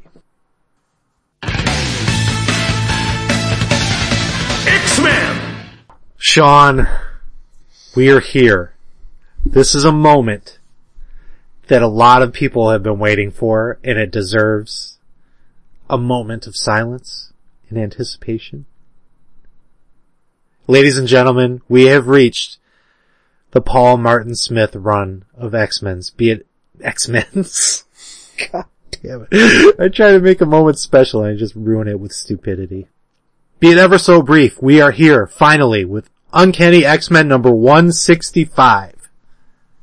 That is a nightmare of a front cover. Yeah, man. On the front cover, with an or- nice yellow and orange background, we see Storm being transmogrified into a Brood. So it opens up with everybody obviously dealing with the hole that Carol just blew into the ship. Kitty looks really cool. I really like the way that Paul Smith draws Kitty. Yep. I like the way that he draws Wolverine. Yeah? Yeah, I feel like he gave us the first, like, good-looking Wolverine. You've mentioned that before, and I thought of that as I was reading this. And um, I still think he's um he's ugly, but he's ugly in a more in a different way. The um Cockrum silhouette of Wolverine, like you actually see it in silhouette. It's so unique, like the gigantic mutton chop yeah. sideburns. Um, he has those a little bit in Paul Smith's version, but um, his face is like a road map of yeah. all the shit he's been through. The way Paul Smith draws him, you know, it, he's really good. He's really clean too. Like, I think that's the biggest difference between me and the Cockrum stuff. Like, the Cockrum stuff is busy in a good way uh-huh. because it's really, I don't know if this is the correct word, but there's like world building, like a lot of detail in the backgrounds. Yeah. And this is a lot of like, there's just the same amount of detail in the Paul Smith stuff. It's just. Yeah. It's easy to understand because Paul Smith comes from an animator's background, and the whole thing with animation is that you try to say as much as you can in as few lines as you can for efficiency and um ease of storytelling. But he worked, if my memory serves me correctly, I should verify this, but he worked with uh Ralph Bashki's stuff, which uh, he was like the preeminent animator of the seventies and eighties. Okay. Um he did stuff for The Hobbit. He animated, his team animated The Hobbit movie and some of the Lord of the Rings stuff. The final Lord of the Rings film. I think it was two films. The second one was, was a Bashki film. And that movie Wizards, for those of you who saw that way back when, which is the only other thing I'd ever seen that had Mark Hamill in it other than Star Wars. So when I found out he was in it, I got so excited to see it. And it was really depressing. Sorry. But I've had an itch to watch that again. If I can get it, I want to watch it with you. Cool. It's hard to find though. Anyway, so yeah, very clean, and there's been a very explosive decompression. Yep. Many. Yeah. Um, but fortunately, we get to see one of those strengths of Colossus's that I was talking about. Um, Cyclops commands that he plug the hole in the hole. And, uh, Colossus does that by falling into it and just grabbing onto the edges and holding on. Yeah, Nightcrawler teleports Lilandra, um, over to the controls so she can try to get everything back in order. They're gonna, um, kind of like work together and kind of cut out a piece of another part of the ship so that they can plug the hole with that. So, uh, Wolverine goes, he gets sucked up, unfortunately, towards Colossus. And Colossus is like, don't worry about it. And Wolverine's like, my... My bones are made of adamantium. This is going to hurt for you too, buddy. And they get uh plugged. But like all of the ridiculous Danger Room sequences that you've seen the X-Men go through, it finally pays off. They were all leading up to this. This fantastic Paul Smith drawn moment of Cyclops like ricocheting an optic blast and blasting a piece of metal to plug the hole after Cyclops, after Colossus and Logan move. Yeah, Colossus slowly crawling along the walls. So then it cuts from there, after all the X-Men are saved and everything, gravity's, you know, back in play, they're not getting sucked out. It cuts back to... Mm, poolside! Poolside! Ladies' night! Stevie Hunter and Moira are taking full advantage of Wolverine's cash flow, or Wolverine, Angel's... Angel probably paid for that pool. Yeah. He's nowhere around. He's off saving the earth. But Stevie Hunter's like, it's cool. I'll hang out here by the pool. Yeah, and we get, we get the, the women in their bathing suits fleshed out in more than just the normal bathing suit way. I gotta say though, there's the conversation that Moira and Stevie are having. They're discussing the fact that like, Xavier's lost because he fears that the X-Men are dead, Lilandra's dead, like the woman that he loves is dead, his children are dead, he's going through this whole thing, and like, she, Moira explains like, Charles would give up his powers to have them back. And Stevie does this thing, which like, I understand that her heart's in the right place, but it just makes me laugh, cause like, people are dead. And Stevie does this like, I totally know what he means. I got bad knees and I can't be in the ballet. So I totally understand what it is to like, have something that you love be taken away from you. And, like, I understand it, but at the same time, like, I'm, sh- I would hope that underneath those big eighties sunglasses that Moira is rolling the fuck out of her eyes. This is like the people on Facebook that yes. call their dogs and cats their kids. Yes. So then and she- guys, I, I don't, I'm not laughing, I swear I'm not laughing at you, because I know, like, half of you do that. I know because I follow you on Facebook and Twitter. And, and it's not a personal attack. It's just, um, okay, it's a personal attack. Cut that shit out. I know I post pictures of my kids. I'll shut up too. So uh, then all of a sudden, as Stevie realizes that Charles is getting way more of the scene, she's like, oh, my knees, my knees. And she starts to tear up. And Moira's like, she's hunting for that sympathy, yeah, Sean. I gotta get the fuck out of here. Yeah. So Moira walks into the room where Charles is, you know, sitting in the corner, looking feeling out the window, feeling bad for himself. And Moira's like, hey, I got a letter here from you, from Reed Richards of the Fantastic Four. He's, uh, yeah. he's met this young Vietnamese girl named, I don't know how to pronounce it. Sean. I don't think it's Sean. It is. I Googled it. You did? Yeah. Close okay. enough. Sean Koyman? Mon? Yeah, yeah, that's right. Codename Karma. We're, Codename. I'm doing the quote thing with my fingers. Now, did, Karma. was Karma introduced in Fantastic Four? She was introduced in Marvel Team-Up number one hundred, which, to my deep regret, we still have not really talked about, because it's the same issue where um they explain the relationship between Storm and Black Panther. All right. So um I'm trying to remember who drew it. Shame on you, Jerry. This issue was drawn by none other than Frank Miller himself and inked by Bob Wiacek. The Storm and Black Panther story was drawn by Byrne and inked by Bob McLeod. Uh, but yeah, the Fantastic Four are called upon to check out what's going on with this Karma chick with, well, Spider-Man is. And, um... So, uh... It's like, she's, you know, he's, oh, she's self-taught with her abilities, but, you know, he'd really like your help with her. She'd really like your help. And Xavier just coldly doesn't even look at her. And he just goes, no. And she says, as you wish. And Professor, like a petulant child, is like, oh, you're not gonna, oh, okay. Like, he's almost yeah. upset that she didn't pry. Yeah. And she's like, listen, man, like, we fought enough these past couple of weeks. You don't want to do this. I think it's stupid. Maybe I'm gonna do it. Like, I've worked with you. Maybe I'll create my own little X-Men. And she's like, or I'll find Magneto. Or maybe I'll talk to Emma Frost. Oh, ho! From the Massachusetts Academy. and, and that really sets him off. Oh, yeah. He's like, are you insane, woman? You're going to hand him over to villains, evil mutants? And who the fuck else is there, Charles? Well, you're feeling sorry for yourself.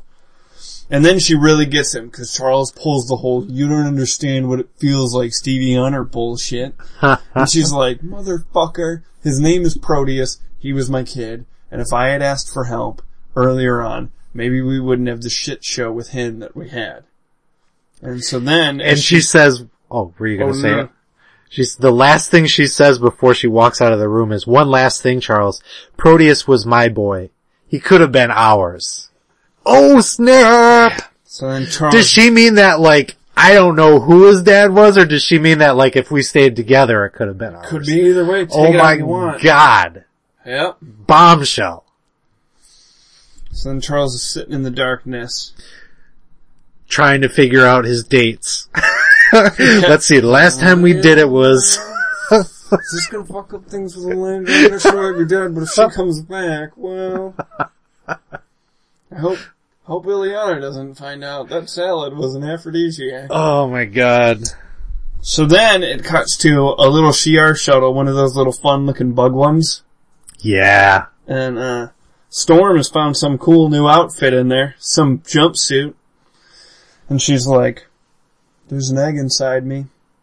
I gotta get the fuck out of here and kill myself. She starts to change in one of the creepiest sequence of panels. Like, she starts to feel it happening. Those two panels on the bottom of the page where the, like, the long arm, the tentacles are super long and, like, whipping behind her because she's mm-hmm. running so fast. and she comes upon, like, the little ship comes upon a uh, galactic core. It's millions of suns crammed into a relatively tiny volume of space, living stars, living worlds, and from each she draws spiritual and material sustenance. So her, like, this whole, like, the power from that is able to fight off the embryo egg and turn her back in this moment. So she's like, fuck it, I gotta take the chance. So she, like, explodes with the energy, energy, which kills the embryo, but it also leaves her out in the abyss of space, naked. Naked in open space. And uh, fade to black. And then on my book, since I've got the actual issue, there is a ad for Brokeback Mountain. No! Oh, it's a Daisy B B gun ad, and it's a dad putting his arm around a kid, but since we're really into everything. So then, uh, oh my God. Elsewhere on the Lilandra ship, you've got Lilandra and Cyclops hanging out, wrenching on the ship, and old Logan shows up, and he's like, listen, we're running on borrowed time, the Queen's back there, let's go back and start some shit. And Lilandra's like, you know what? I'm an empress of the fucking Shi'ar Empire. I'm going to destroy every fucking last one of them while I still draw breath. Their lives are mine. And Wolverine's like, sounds good to me. And then Cyclops, in a rare turn for him, which I thought was awesome, was like, me too. God help us all. You know, as an aside, not to take away from the gravity of the moment, but um there's that panel of Lilandra in profile. Yeah. That reminds me of Chris Anka. Yeah. And I I feel like I feel super stupid saying this, but I sort of feel like his style is the Paul Smith of this time right yeah. now. Like he is the the guy that's doing what Paul Smith was doing here. That's awesome. I'll have to, when I read some more Anka stuff, I will have to uh pay attention, pay closer attention. I don't know. Good call, buddy. I don't, I mean, I don't know. No, I can see it. Like, I get what you're saying. Like, he's the way he's got that look, same clean like, animation yeah. style and, and, um, because, and he also comes from an animation background. But, um, yeah, I mean, just that panel in particular really emphasizes the similarity yeah. in their style. And, you know, Anka's a young guy still and he's still kind of growing into his own thing, but, um, I see a little bit of an influence there. I've never heard him mention it, but, but yeah. Maybe one day we'll have him on the show and we can ask him. I would love to talk to him about it. He's a super nice guy. Yeah? Super nice. And he, he was really nice to Chloe when we met him at oh, that's Heroes cool. Con. Yeah. Like that, if you want to make a good impression on me, that's an easy way to do it. Oh, I know. Cause there's a, there's a famous artist out there who made a bad impression. Never gonna forgive him. I like the cut of your jib. So then, uh, Wolverine is walking through the spaceship and he comes upon, uh, Nightcrawler, who is praying. And they have this really interesting conversation about, like, Nightcrawler's faith versus Wolverine's, um, like, he's basically just Wolverine's, like, I don't believe in anything other than what's tangible and what I can get my hands on. Mm-hmm. And, um, Nightcrawler says, I've never realized how utterly, inescapably alone you must be, with nothing to hold on to but yourself, more alone than I, despite my outer appearance, could ever be. And then Wolverine's like, I ain't alone, Bob, I got you. Let's go find some brews in this place. And that's the thing that I always loved about the relationship, and the reason why I was happy that Kurt was the one who was best friends with him, because, and I liked the fact that Kurt was the one with faith, because their relationship was this really, like, the way that people look at people with faith, and, and unfortunately the way that people with faith act nowadays, is that they would be instantaneously judgmental of Logan. Mm-hmm. And I like the fact that the angle played there is that Kurt's like, nope, deep down in his heart, he's a good guy, and I'm going to stick it out because one day he's going to see it, and I want to be there when he does. Mm-hmm. And I love that aspect of the relationship, that there's no, like, Nightcrawler doesn't judge him. He's just like, you got it. You'll figure it out one day, man. Like, you're not the lone, like, you're not the animal that everybody says that you are, like, and one day we're gonna get you there. And I think now, like, It's one of the reasons why I'm anti the whole Death of Wolverine thing, is I think we finally reached the point where, like, he's given up on the animal side, and, you know, mm-hmm. let's kill him for some five dollar comics. What game is that? The what video system? Action game cartridge. That, dude, that's for Part Atari twenty-six hundred. Yep. I've never seen that game. Looks cool. Holy Hantage, high voltage, Holy Hannah, high voltage beams. Man, Sean, you missed out. I did. I had you... Atari in my house when I was a wee lad. You probably never played it, though. Very little. Because I was, when this comic came out, oh boy. Well, it says that it was published in January of nineteen eighty-three, so I would have been two and a half months old. Yeah. So then Kitty, it cuts to Kitty's cabin where she's asleep and she's having a nightmare that she is at a funeral. And when her parents walk her up to the casket to pay her last respects, she looks and it's her body. And she starts to transform into a brood, another very creepy brood. It wraps its tentacles around her, she can't phase, and it's dragging her into the coffin.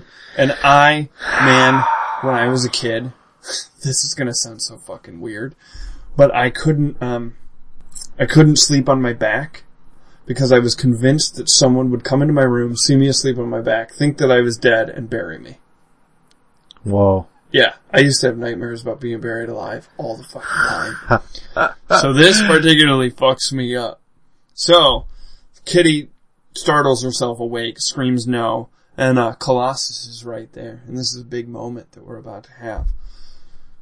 You want to take this one away there, Jerry? Oh, man. No? So, I don't know.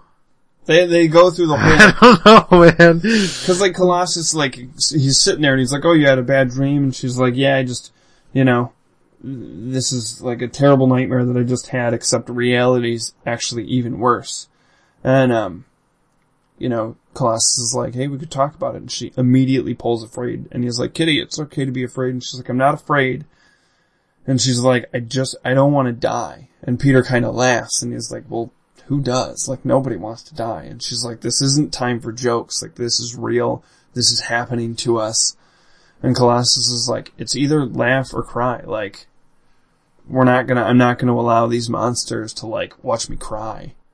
And she's like, you don't understand. Like, and they go through this whole really kind of interesting story about just her. She's freaking out because she knows that at any moment she could turn into one of those, and it's more that she could bear. And she, she's mostly concerned about the fact that she doesn't know. Like, it's the un, it's the fear of the unknown. Like, when they turn into a brood, or is she still gonna know that she's Kitty? Is she still gonna know that her parents are in Chicago somewhere, worried about whether she's alive? And she's like, cause that'd be worse than death. Like, turning into a brood fucking sucks. But turning into a brood that's aware that you used to be a hero and a kid mm-hmm. and in love and had friends, like, fuck that shit. It's like Daniel Day-Lewis and My Left Foot, motherfuckers. Yes. Yeah. You get what I'm saying? I do. So, so then they go through, um, the whole thing, and, um, she's like, gee, I wish I was older. Wink. Nudge. And Colossus is like, so do I. And they go, you're fooling, right? It's the whole flirtatious thing. And then Colossus is like, well, if we're gonna be turned into creepy, bugged aliens, I might as well go for it. No! No, he says no. Well, he does kiss her, but then he's like, you gotta be older. He says, however, you are not older. Yeah, and this is not the time or the place. The proper time or place. He wants to, but right. He can't, because she's not old enough. Yeah, but then what happens is... But when he's whisked away to Secret Wars land, it's a whole different ballgame. But then, what cracks me up is Kitty's like looking over her shoulder as they're hugging, and she sees something, and she's like, look! And Colossus rips over his shirt. Oh, I'll look. I was just like, dude, you're like, settle down, fourteen-year-old, yeah. We can't do this.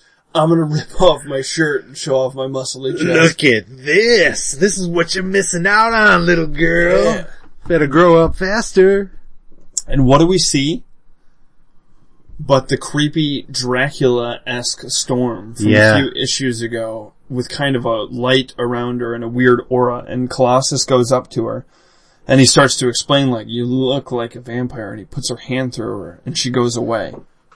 And then it cuts to Wolverine and Nightcrawler sitting in the kitchen area of the ship. And I love this. I love this because they're drinking. Okay. Uh-huh. And I love that the vision of Storm that those two see is the Savage Land yes. torn up costume Storm. Yes. All of a sudden, as she disappears, Nightcrawler and Logan are like, I don't feel drunk. And then Night, or Storm suddenly reappears as an, as a small child, like she was in Cairo. And so they start to realize, like, holy shit, there's something going on. We gotta get the others. So they run into the room with Cyclops and Lilandra. Colossus and Kitty are already there. And they're like, holy shit, we just saw Storm too. And so they start to go through that, and then what I thought was really cool is the final Storm that appears to them is the Sorceress Storm from yeah. Limbo. And she's like, I'm trying to reach you guys. It's more difficult than I imagined, so I'm going through all these phases of how she's appeared to them. You and know where uh, else we see this Storm? Is in, um, and our friend Baron Strucker might appreciate this, but Storm returns to Africa and has a run-in with uh, Andrea and Andreas Strucker, mm-hmm. where they shoot her and crease her skull.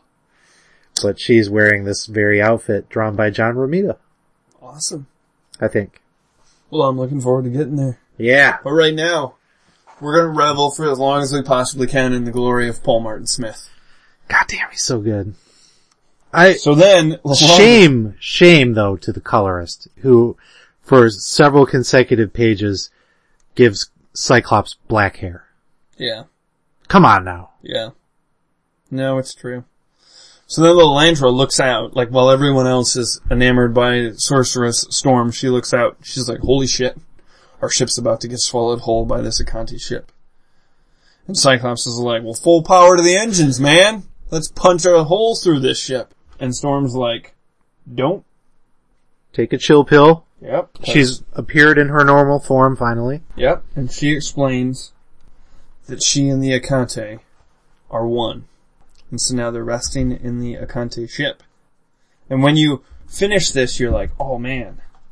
You flip to the last page of the issues and you're like, in thirty days, the X-Men's final confrontation with the Brood, wherein they'll either live free or die. Goosebumps! Like, oh, I can't wait. I can't wait. And then, on the other page, there's a full-page ad for a graphic novel by Chris Claremont and Bob McLeod, The New Mutants, coming this fall to a comic store near you. Holy shit, dude. How pumped were you as a kid? Well, this is before, uh, this is before.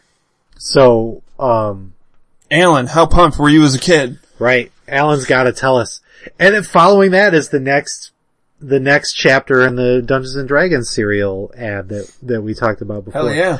But, um, more importantly is that New Mutants joint, cause that was huge, man. That, that's a game changer. Yeah.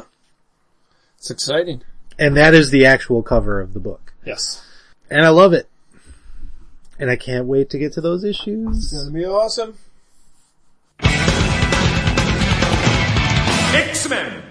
Now we are up to Uncanny X-Men, double-sized issue, number one sixty-six, which has possibly my favorite picture of Lilandra. Hell yeah. That cover is awesome.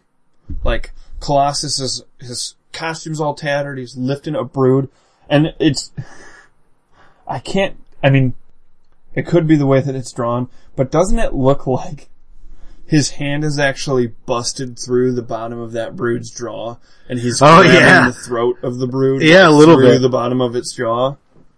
That took some thought, though, man. Props to Smith, because, I mean, he looked at that thing and he was like, all right, so this thing's all bulbous. Like, wh- what are the good points to grab onto this thing? Yeah.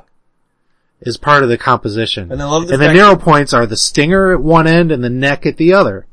And it's got its, its, um, its tendrils, like, coiled around his arms.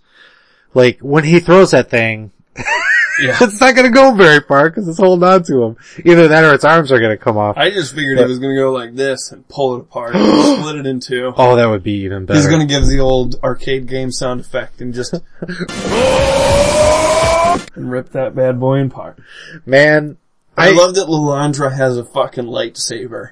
Yes, her energy sword, as she calls it. Um, there's a guy who goes around and commissions artists to do famous images, and I forget what he calls it. It's like five seconds later or a minute later or something like that, but he has artists draw, like this cover, oh, what what's awesome. going on like a short time after that. That's awesome. Isn't it cool? That's a really good idea. Really? Yeah. It's really cool. Well, I know where Jerry's kids' college education is going to now. Yeah, I would love to meet that dude, though. And I've looked for his collection on um uh the Comic Art Fans website, which is my new favorite website. And I get almost all of our stuff that we post on our Tumblr page, which you should check out. But don't tell them where you get it from, because then they'll just go there. They won't go to our Tumblr page. Oh, come on, Jerry. Shit. But yeah, visit our Tumblr page, because it's great, man. Sean puts a lot of work into that page, and you should enjoy it. I do not. That was a, that was a dig. Let's get into this bad yep. boy. What's so going on here? It opens up with Binary. We finally catch up to her, and there's a double-page splash page of her fucking up the Brood's world. Yeah. Oh man, everything about the Brood's world is just creepy. It's It's like the biggest insect nest that you've ever seen, and I just want it all destroyed. Yeah. So she's flying through there, messing everything up. The Brood are freaking out about it, because clearly they've run into some power that they can't quite, you know. She's a little out of their league. And um, she stumbles upon one of the Acanti ships kind of like anchored to their world. Mm-hmm. And she... uh. The thing is, like, shrieking, and um, Binary kind of reaches out to it, and telepathically, the Acanti ship is just basically tells her to kill it. That it can't get free. That nothing that she can do can get the ship free. And so Binary, she's like, the Brood have killed my friends, and now, like, I have to kill you because of what the Brood have done. Like, no more. Yeah. I'm gonna go fuck them up. It's pretty sad. There's an episode of Doctor Who where, like, Um, like he lands on this planet where they're, the, the way that they're keeping it afloat is it's on the back of this like space whale. Mm-hmm. And it's like they're torturing it. Oh. To fucking, and the, the thing is, the part that like bums it out is that like the thing that the people that are torturing it don't understand is what it's actually saying is like, I just, I'd carry your city on my back. Just quit fucking with me. Like, just stop it. Just I'll, I'll continue to do it. I don't have a problem doing it. Just quit fucking poking me. So, uh, Binary runs into, like, an, uh, the, what, the projection of Storm from the Acanti thing. And, uh, they fly into the ship. And Storm's like, hey, come on. She shows him Lilandra's ship. She tells her to fly in and she says, trust me, Carol, I won't bite. Yeah. It, as they fly into the mouth of this Acanti and, and Carol's like, I won't bite. And then Storm shows her this embryo growing on the, the side wall of the Acanti's mouth, and it's a fleshless humanoid being. It's Storm's body being slowly regrown. Yeah. Awesome. So then they uh run into the other X-Men, kind of explain what's happening. And Storm basically explains, like, listen, like, I know that you guys want to go there, and, like, as the last-ditch effort of what the X-Men are doing, like, do you really want a legacy to be killing all the Brood, or do you want it to be what it's meant to be? Like, we're going to save the Acanti. We're going to go there, we're going to fuck up the Brood, but we're going to save these poor, helpless slave ships. Which is pretty fucking terrible what the Brood have done. Like, it makes them in the rogues gallery of X-Men and even Marvel villains one of the worst. Yeah, one of the absolute worst.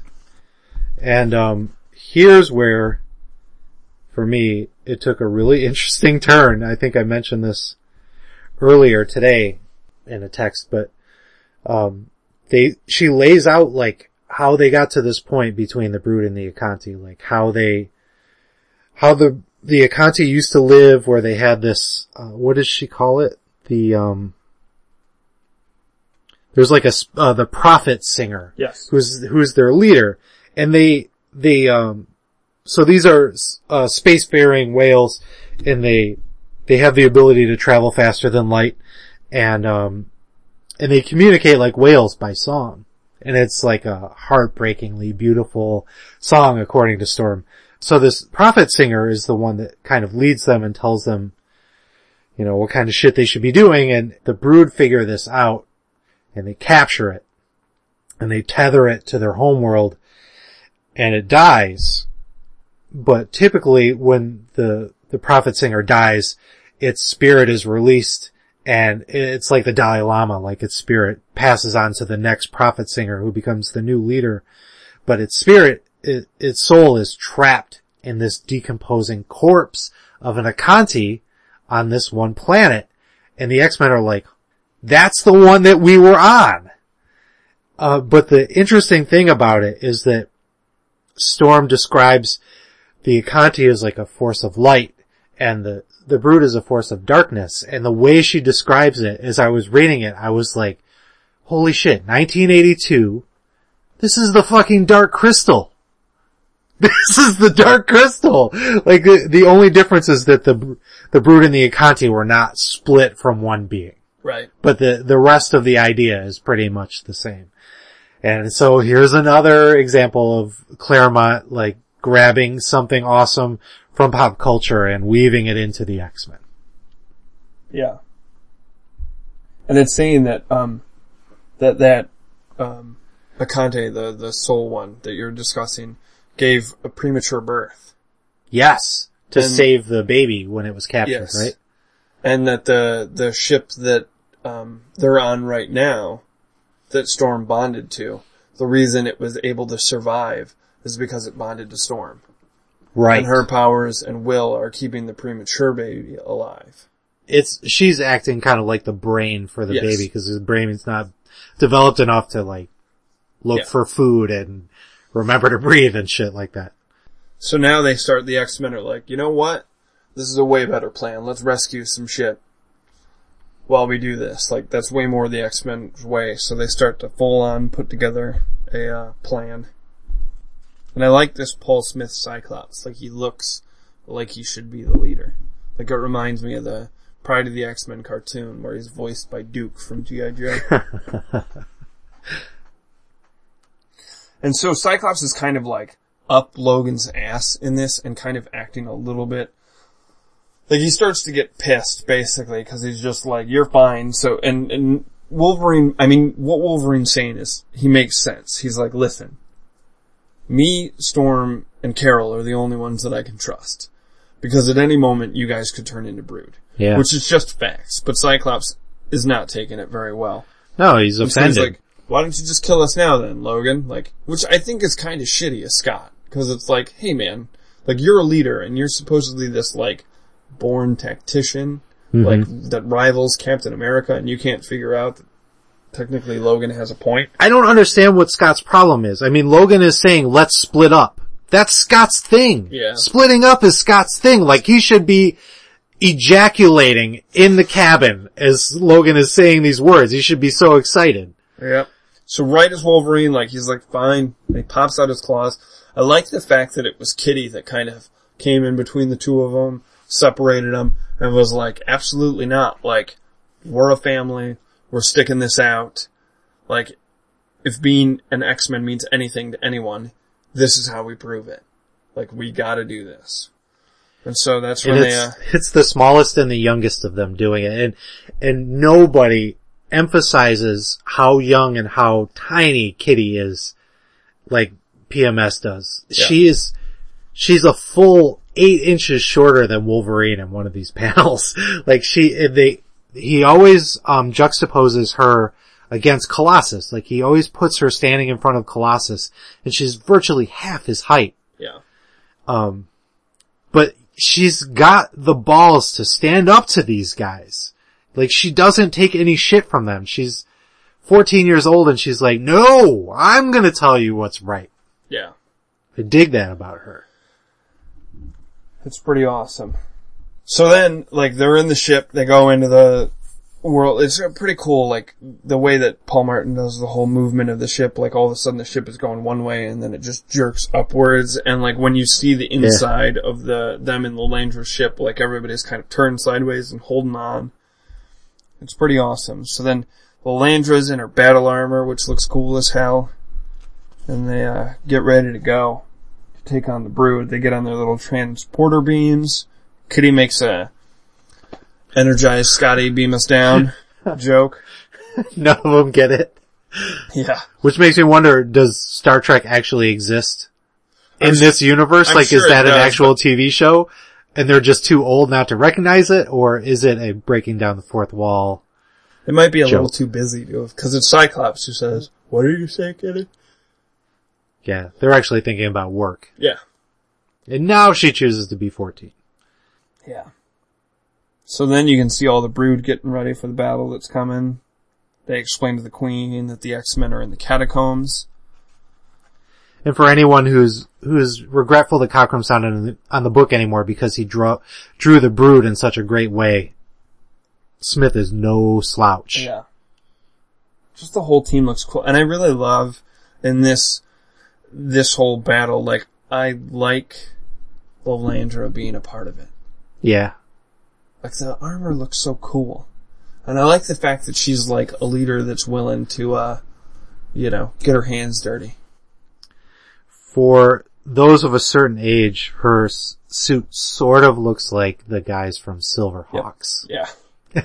yeah. Which, I'm guessing we would, would probably have appeared on T V for the first time no more than three or four years after this. Yeah.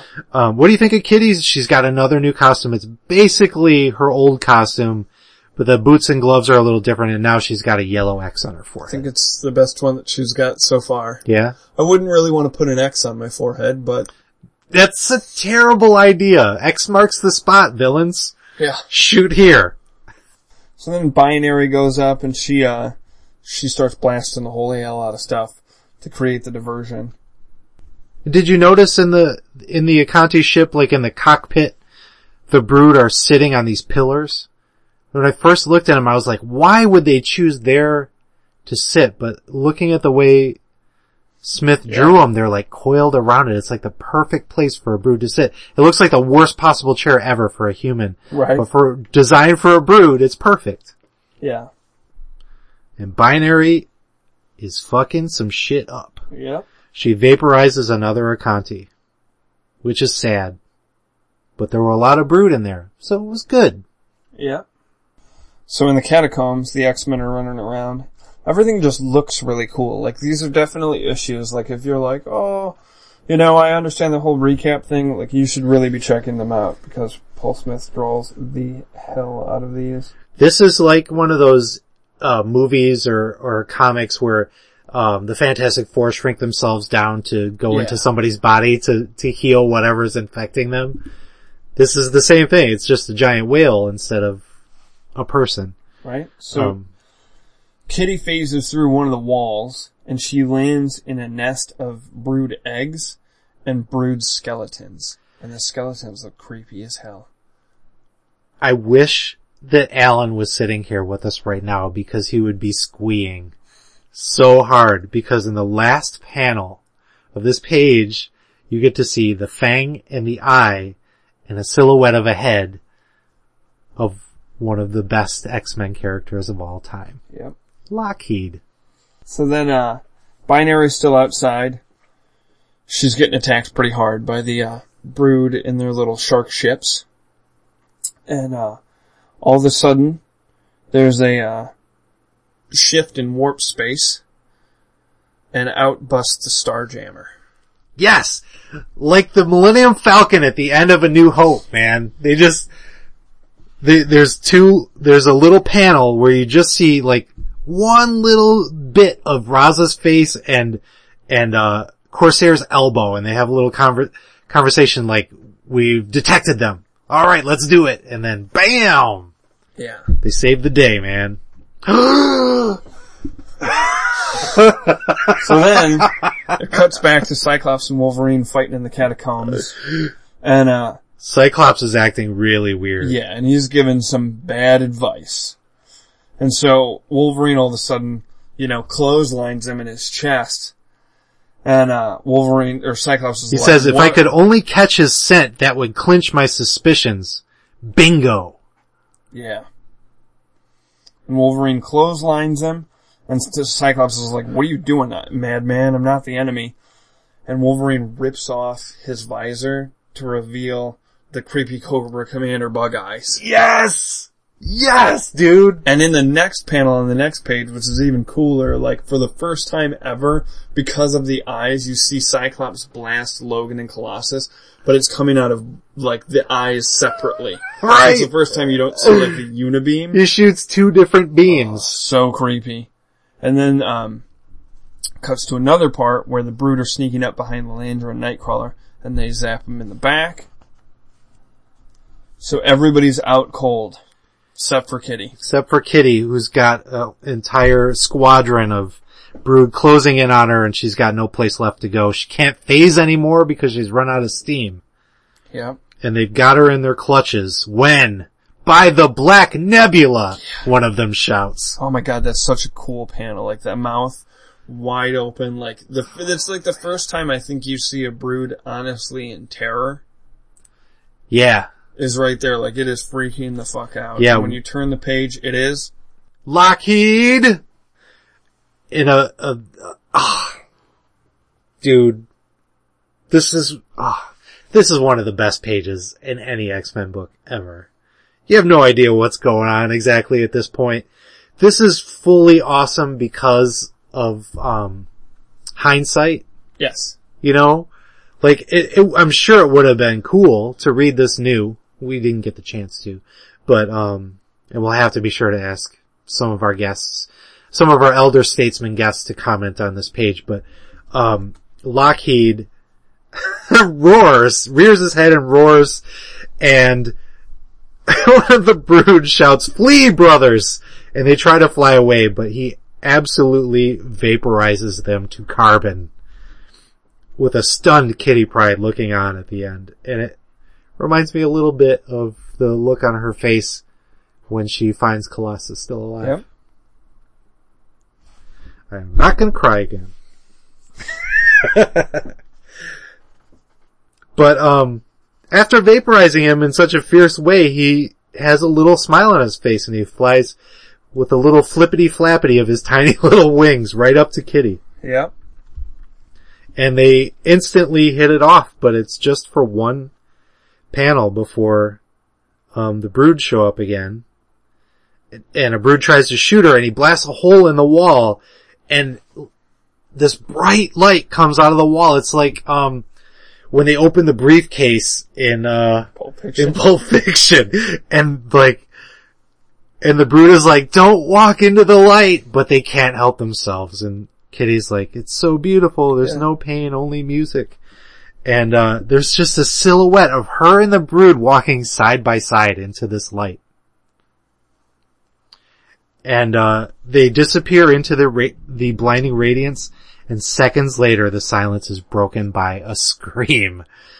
End of that scene. Wonder what happened there, guys.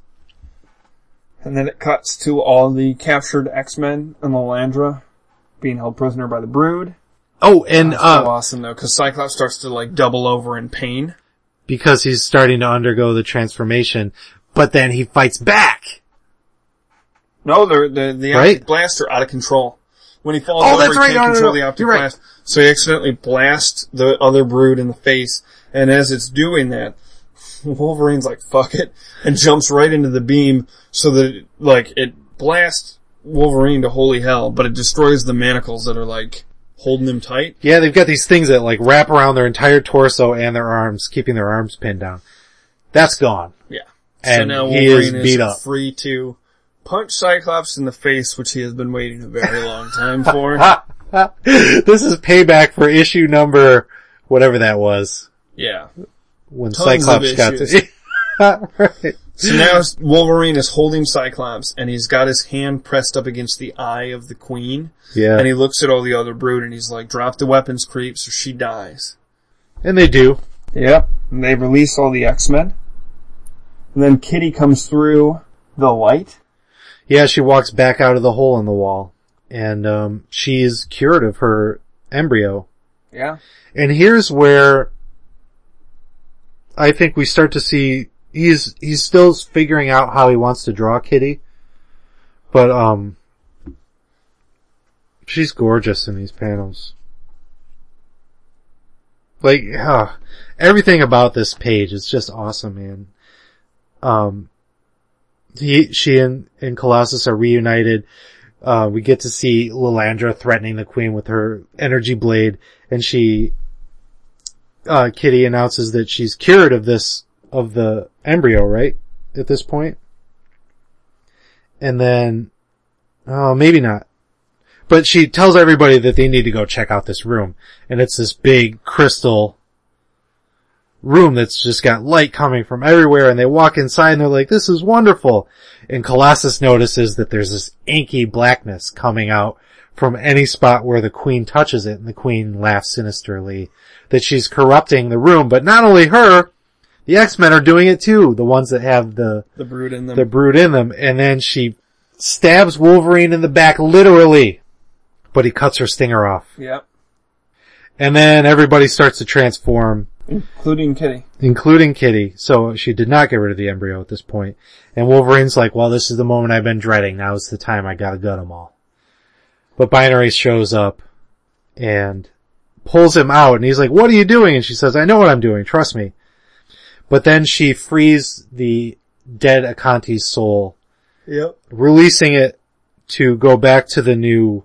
The soul singer? The soul singer, and it, and it says in the last panel on the page, the Acanti are at last free. Yeah. So they've succeeded. So then everybody's back in the room. It's no longer crystal, but all the crystal is around encasing the brood. Yeah, the brood queen is just a big crystalline statue of a brood queen. And then... Looks not very happy about it. No. When you turn the page in the issue, there is an ad... for a movie that is coming this Christmas to a theater near you. What's it called? The Dark Crystal! Which means Claremont couldn't have seen it. I suppose you might be right. Maybe you read a script. Or was it based on a book? I don't know. Never saw it. But I thought that was interesting. That is interesting. I wish I had known that. That's okay. But uh my version doesn't have the ads in it. So, uh the Starjammers have the X-Men who are slowly healing up, and we get to see Corsair again. Right. And uh we get... There's we, a big... Re- everybody's excited. They're pumped up. They're reunited. Aurora's back. Like, everything's... Yeah, cool. She comes walking in in her body. Yeah. Unexpectedly. And Wolverine says, uh... I hate to spoil things on people, but it ain't over yet. And Cyclops was like, what do you mean? The Queen was the last of it. And Wolverine's like, before she died, the Queen ro- boasted about another royal embryo, one that directly threatened the Earth itself. I figure there's only one person who could be hosting it. Charles, Charles Xavier. Xavier. To be concluded in thirty days as the X-Men meet the New Mutants in the Goldilocks Syndrome. Which has gotta be a burn. Yeah. Professor X. But Sean, we've had a crisis here trying to decide whether or not we should talk about this next issue, because it is the final issue in this saga, but it is also the first appearance of the New Mutants in the Uncanny X-Men. True. And we are going to be talking about the New Mutants very soon. So we are trying to decide whether or not we should talk about this issue. So, okay. So we have decided we are going to go ahead and talk about this one. Right. We're not going to go too in depth about who the New Mutants are, because we kind of want to save that for a New Mutants. Yeah. Spectacular. Yep. But, uh, this is now, uh, Uncanny X-Men number one sixty-seven by Claremont, Smith, and Wiacek again. Yeah. And it opens on those very same New Mutants who are watching Magnum P I. Yeah. In the newly constructed Uh, Oh shit. Xavier School for Gifted Youngsters. God damn it. Professor Charles Xavier School for Gifted Youngsters. Ah. Paul Smith makes them all look awesome. He does. The X-Men burst into the mansion. Oh my god, that's such a cool double page spread. Yeah, you got Colossus breaking down a door with an optic blast. Cyclops, I'm sorry. And Colossus smashing in through a window and Nightcrawler teleporting in. Popcorn's flying everywhere and the New Mutants are like, what did we sign up for? And and right now, Angel's getting a Google alert on his phone. He's like, fuck, I gotta buy a door and a window. And a wall, because Cannonball blasts Colossus right through the wall. Yep. Fortunately, I'm invulnerable. I'm invulnerable, he says.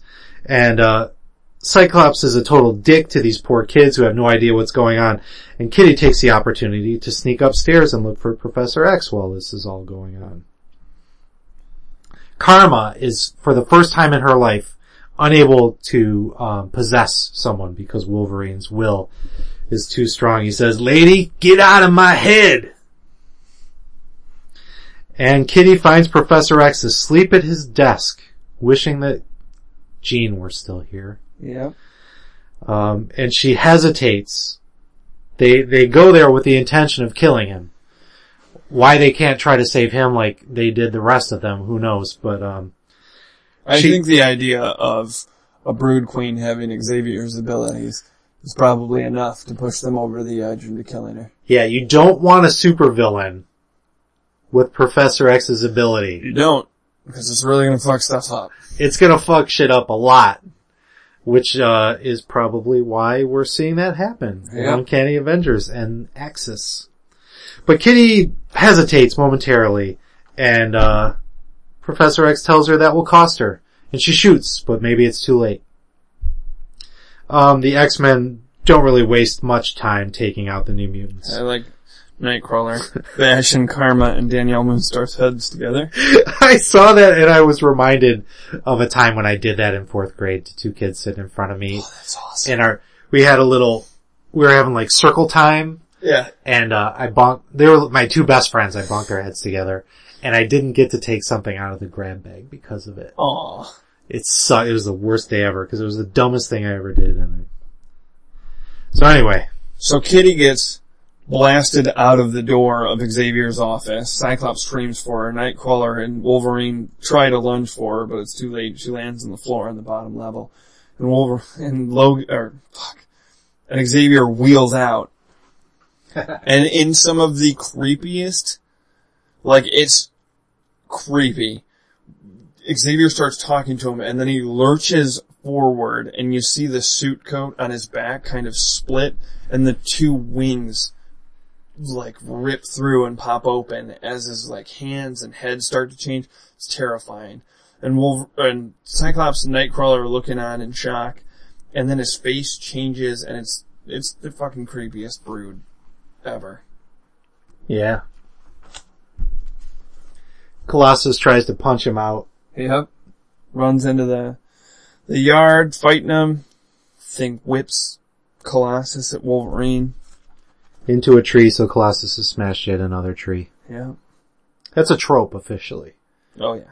Um, but when Colossus goes flying, um, I love this, like, Wolverine... It just shows how slick he is. He jumps onto Colossus as he's flying towards him and pushes off of him yeah, to hurl him towards the Brood. It's so cool, man. Like, he's he's just so fluid. I love it.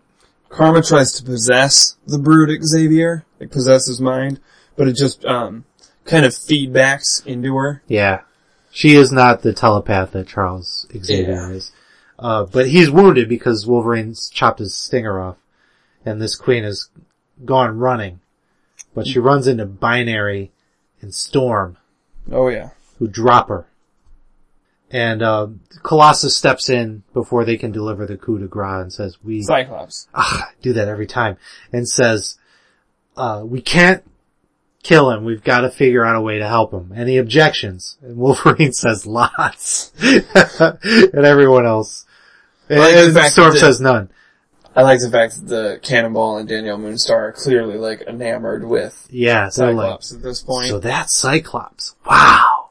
They, at this point, Professor X and the New Mutants all think that the X-Men are dead. They've never seen them in action before, and they've just put on a show.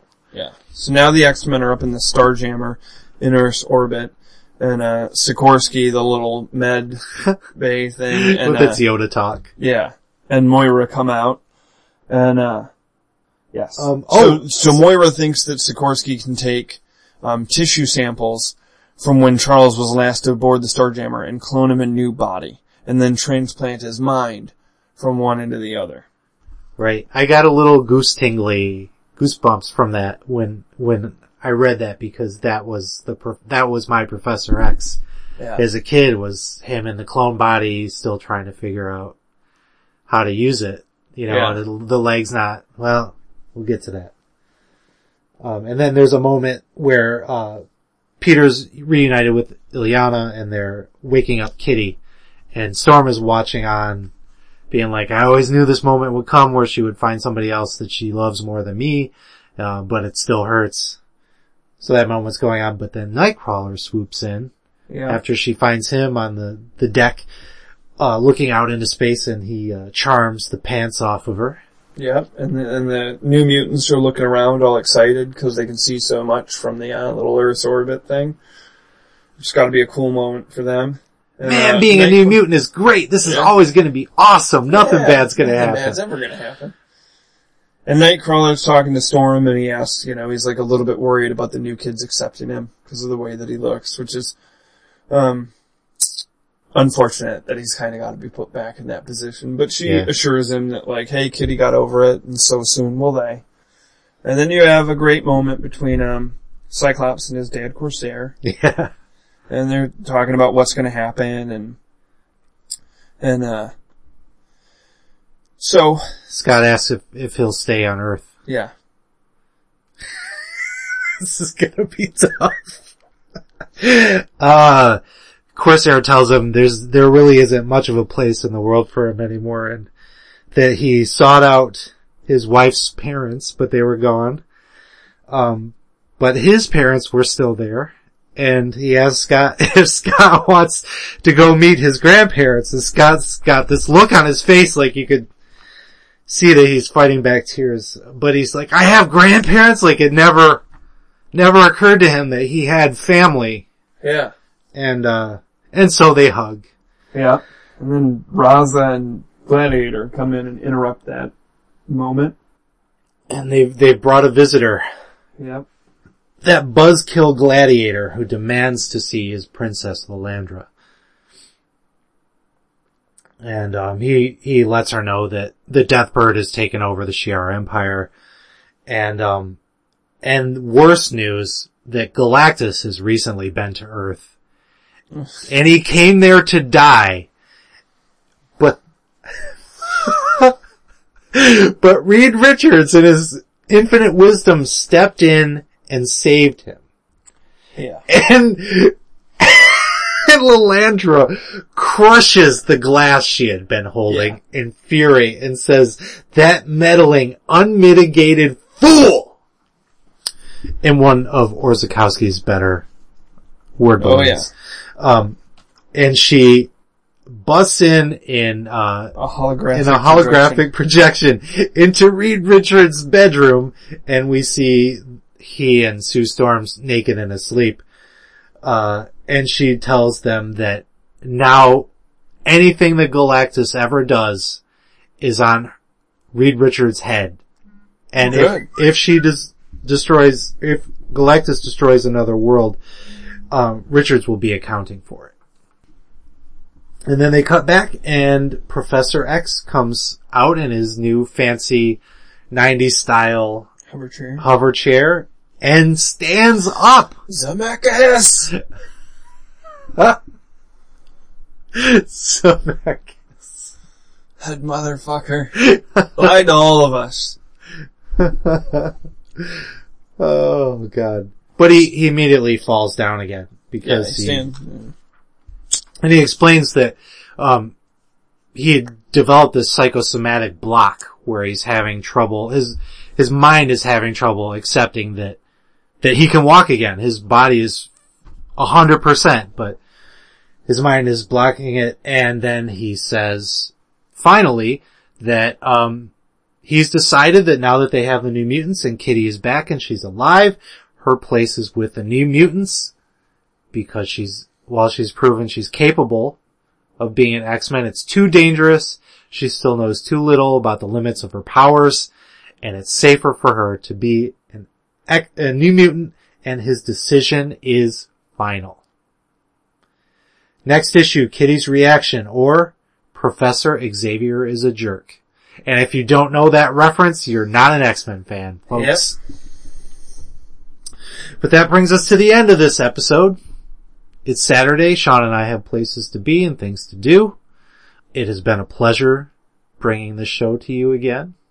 Thanks for joining us. Thank you very much. We'll be back with some really cool stuff. Oh man, I'm so excited for the next few episodes. Yeah. You don't even know. We are really getting into the meat now of the shit that is, like, in my heart loved. But until then, goodbye.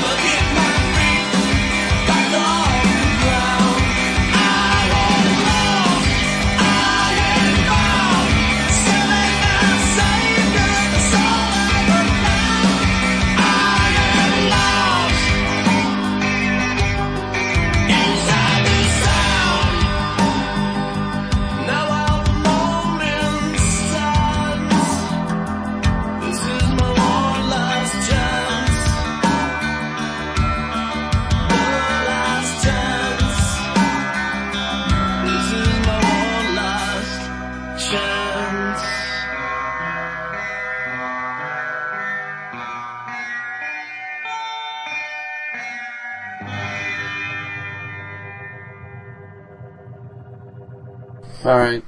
I don't know why I didn't leave space there so I can edit that. Two beers coursing through my veins. There's about to be an explosive decompression. This episode has been brought to you by Cry for the Moon Productions. Cry for the Moon!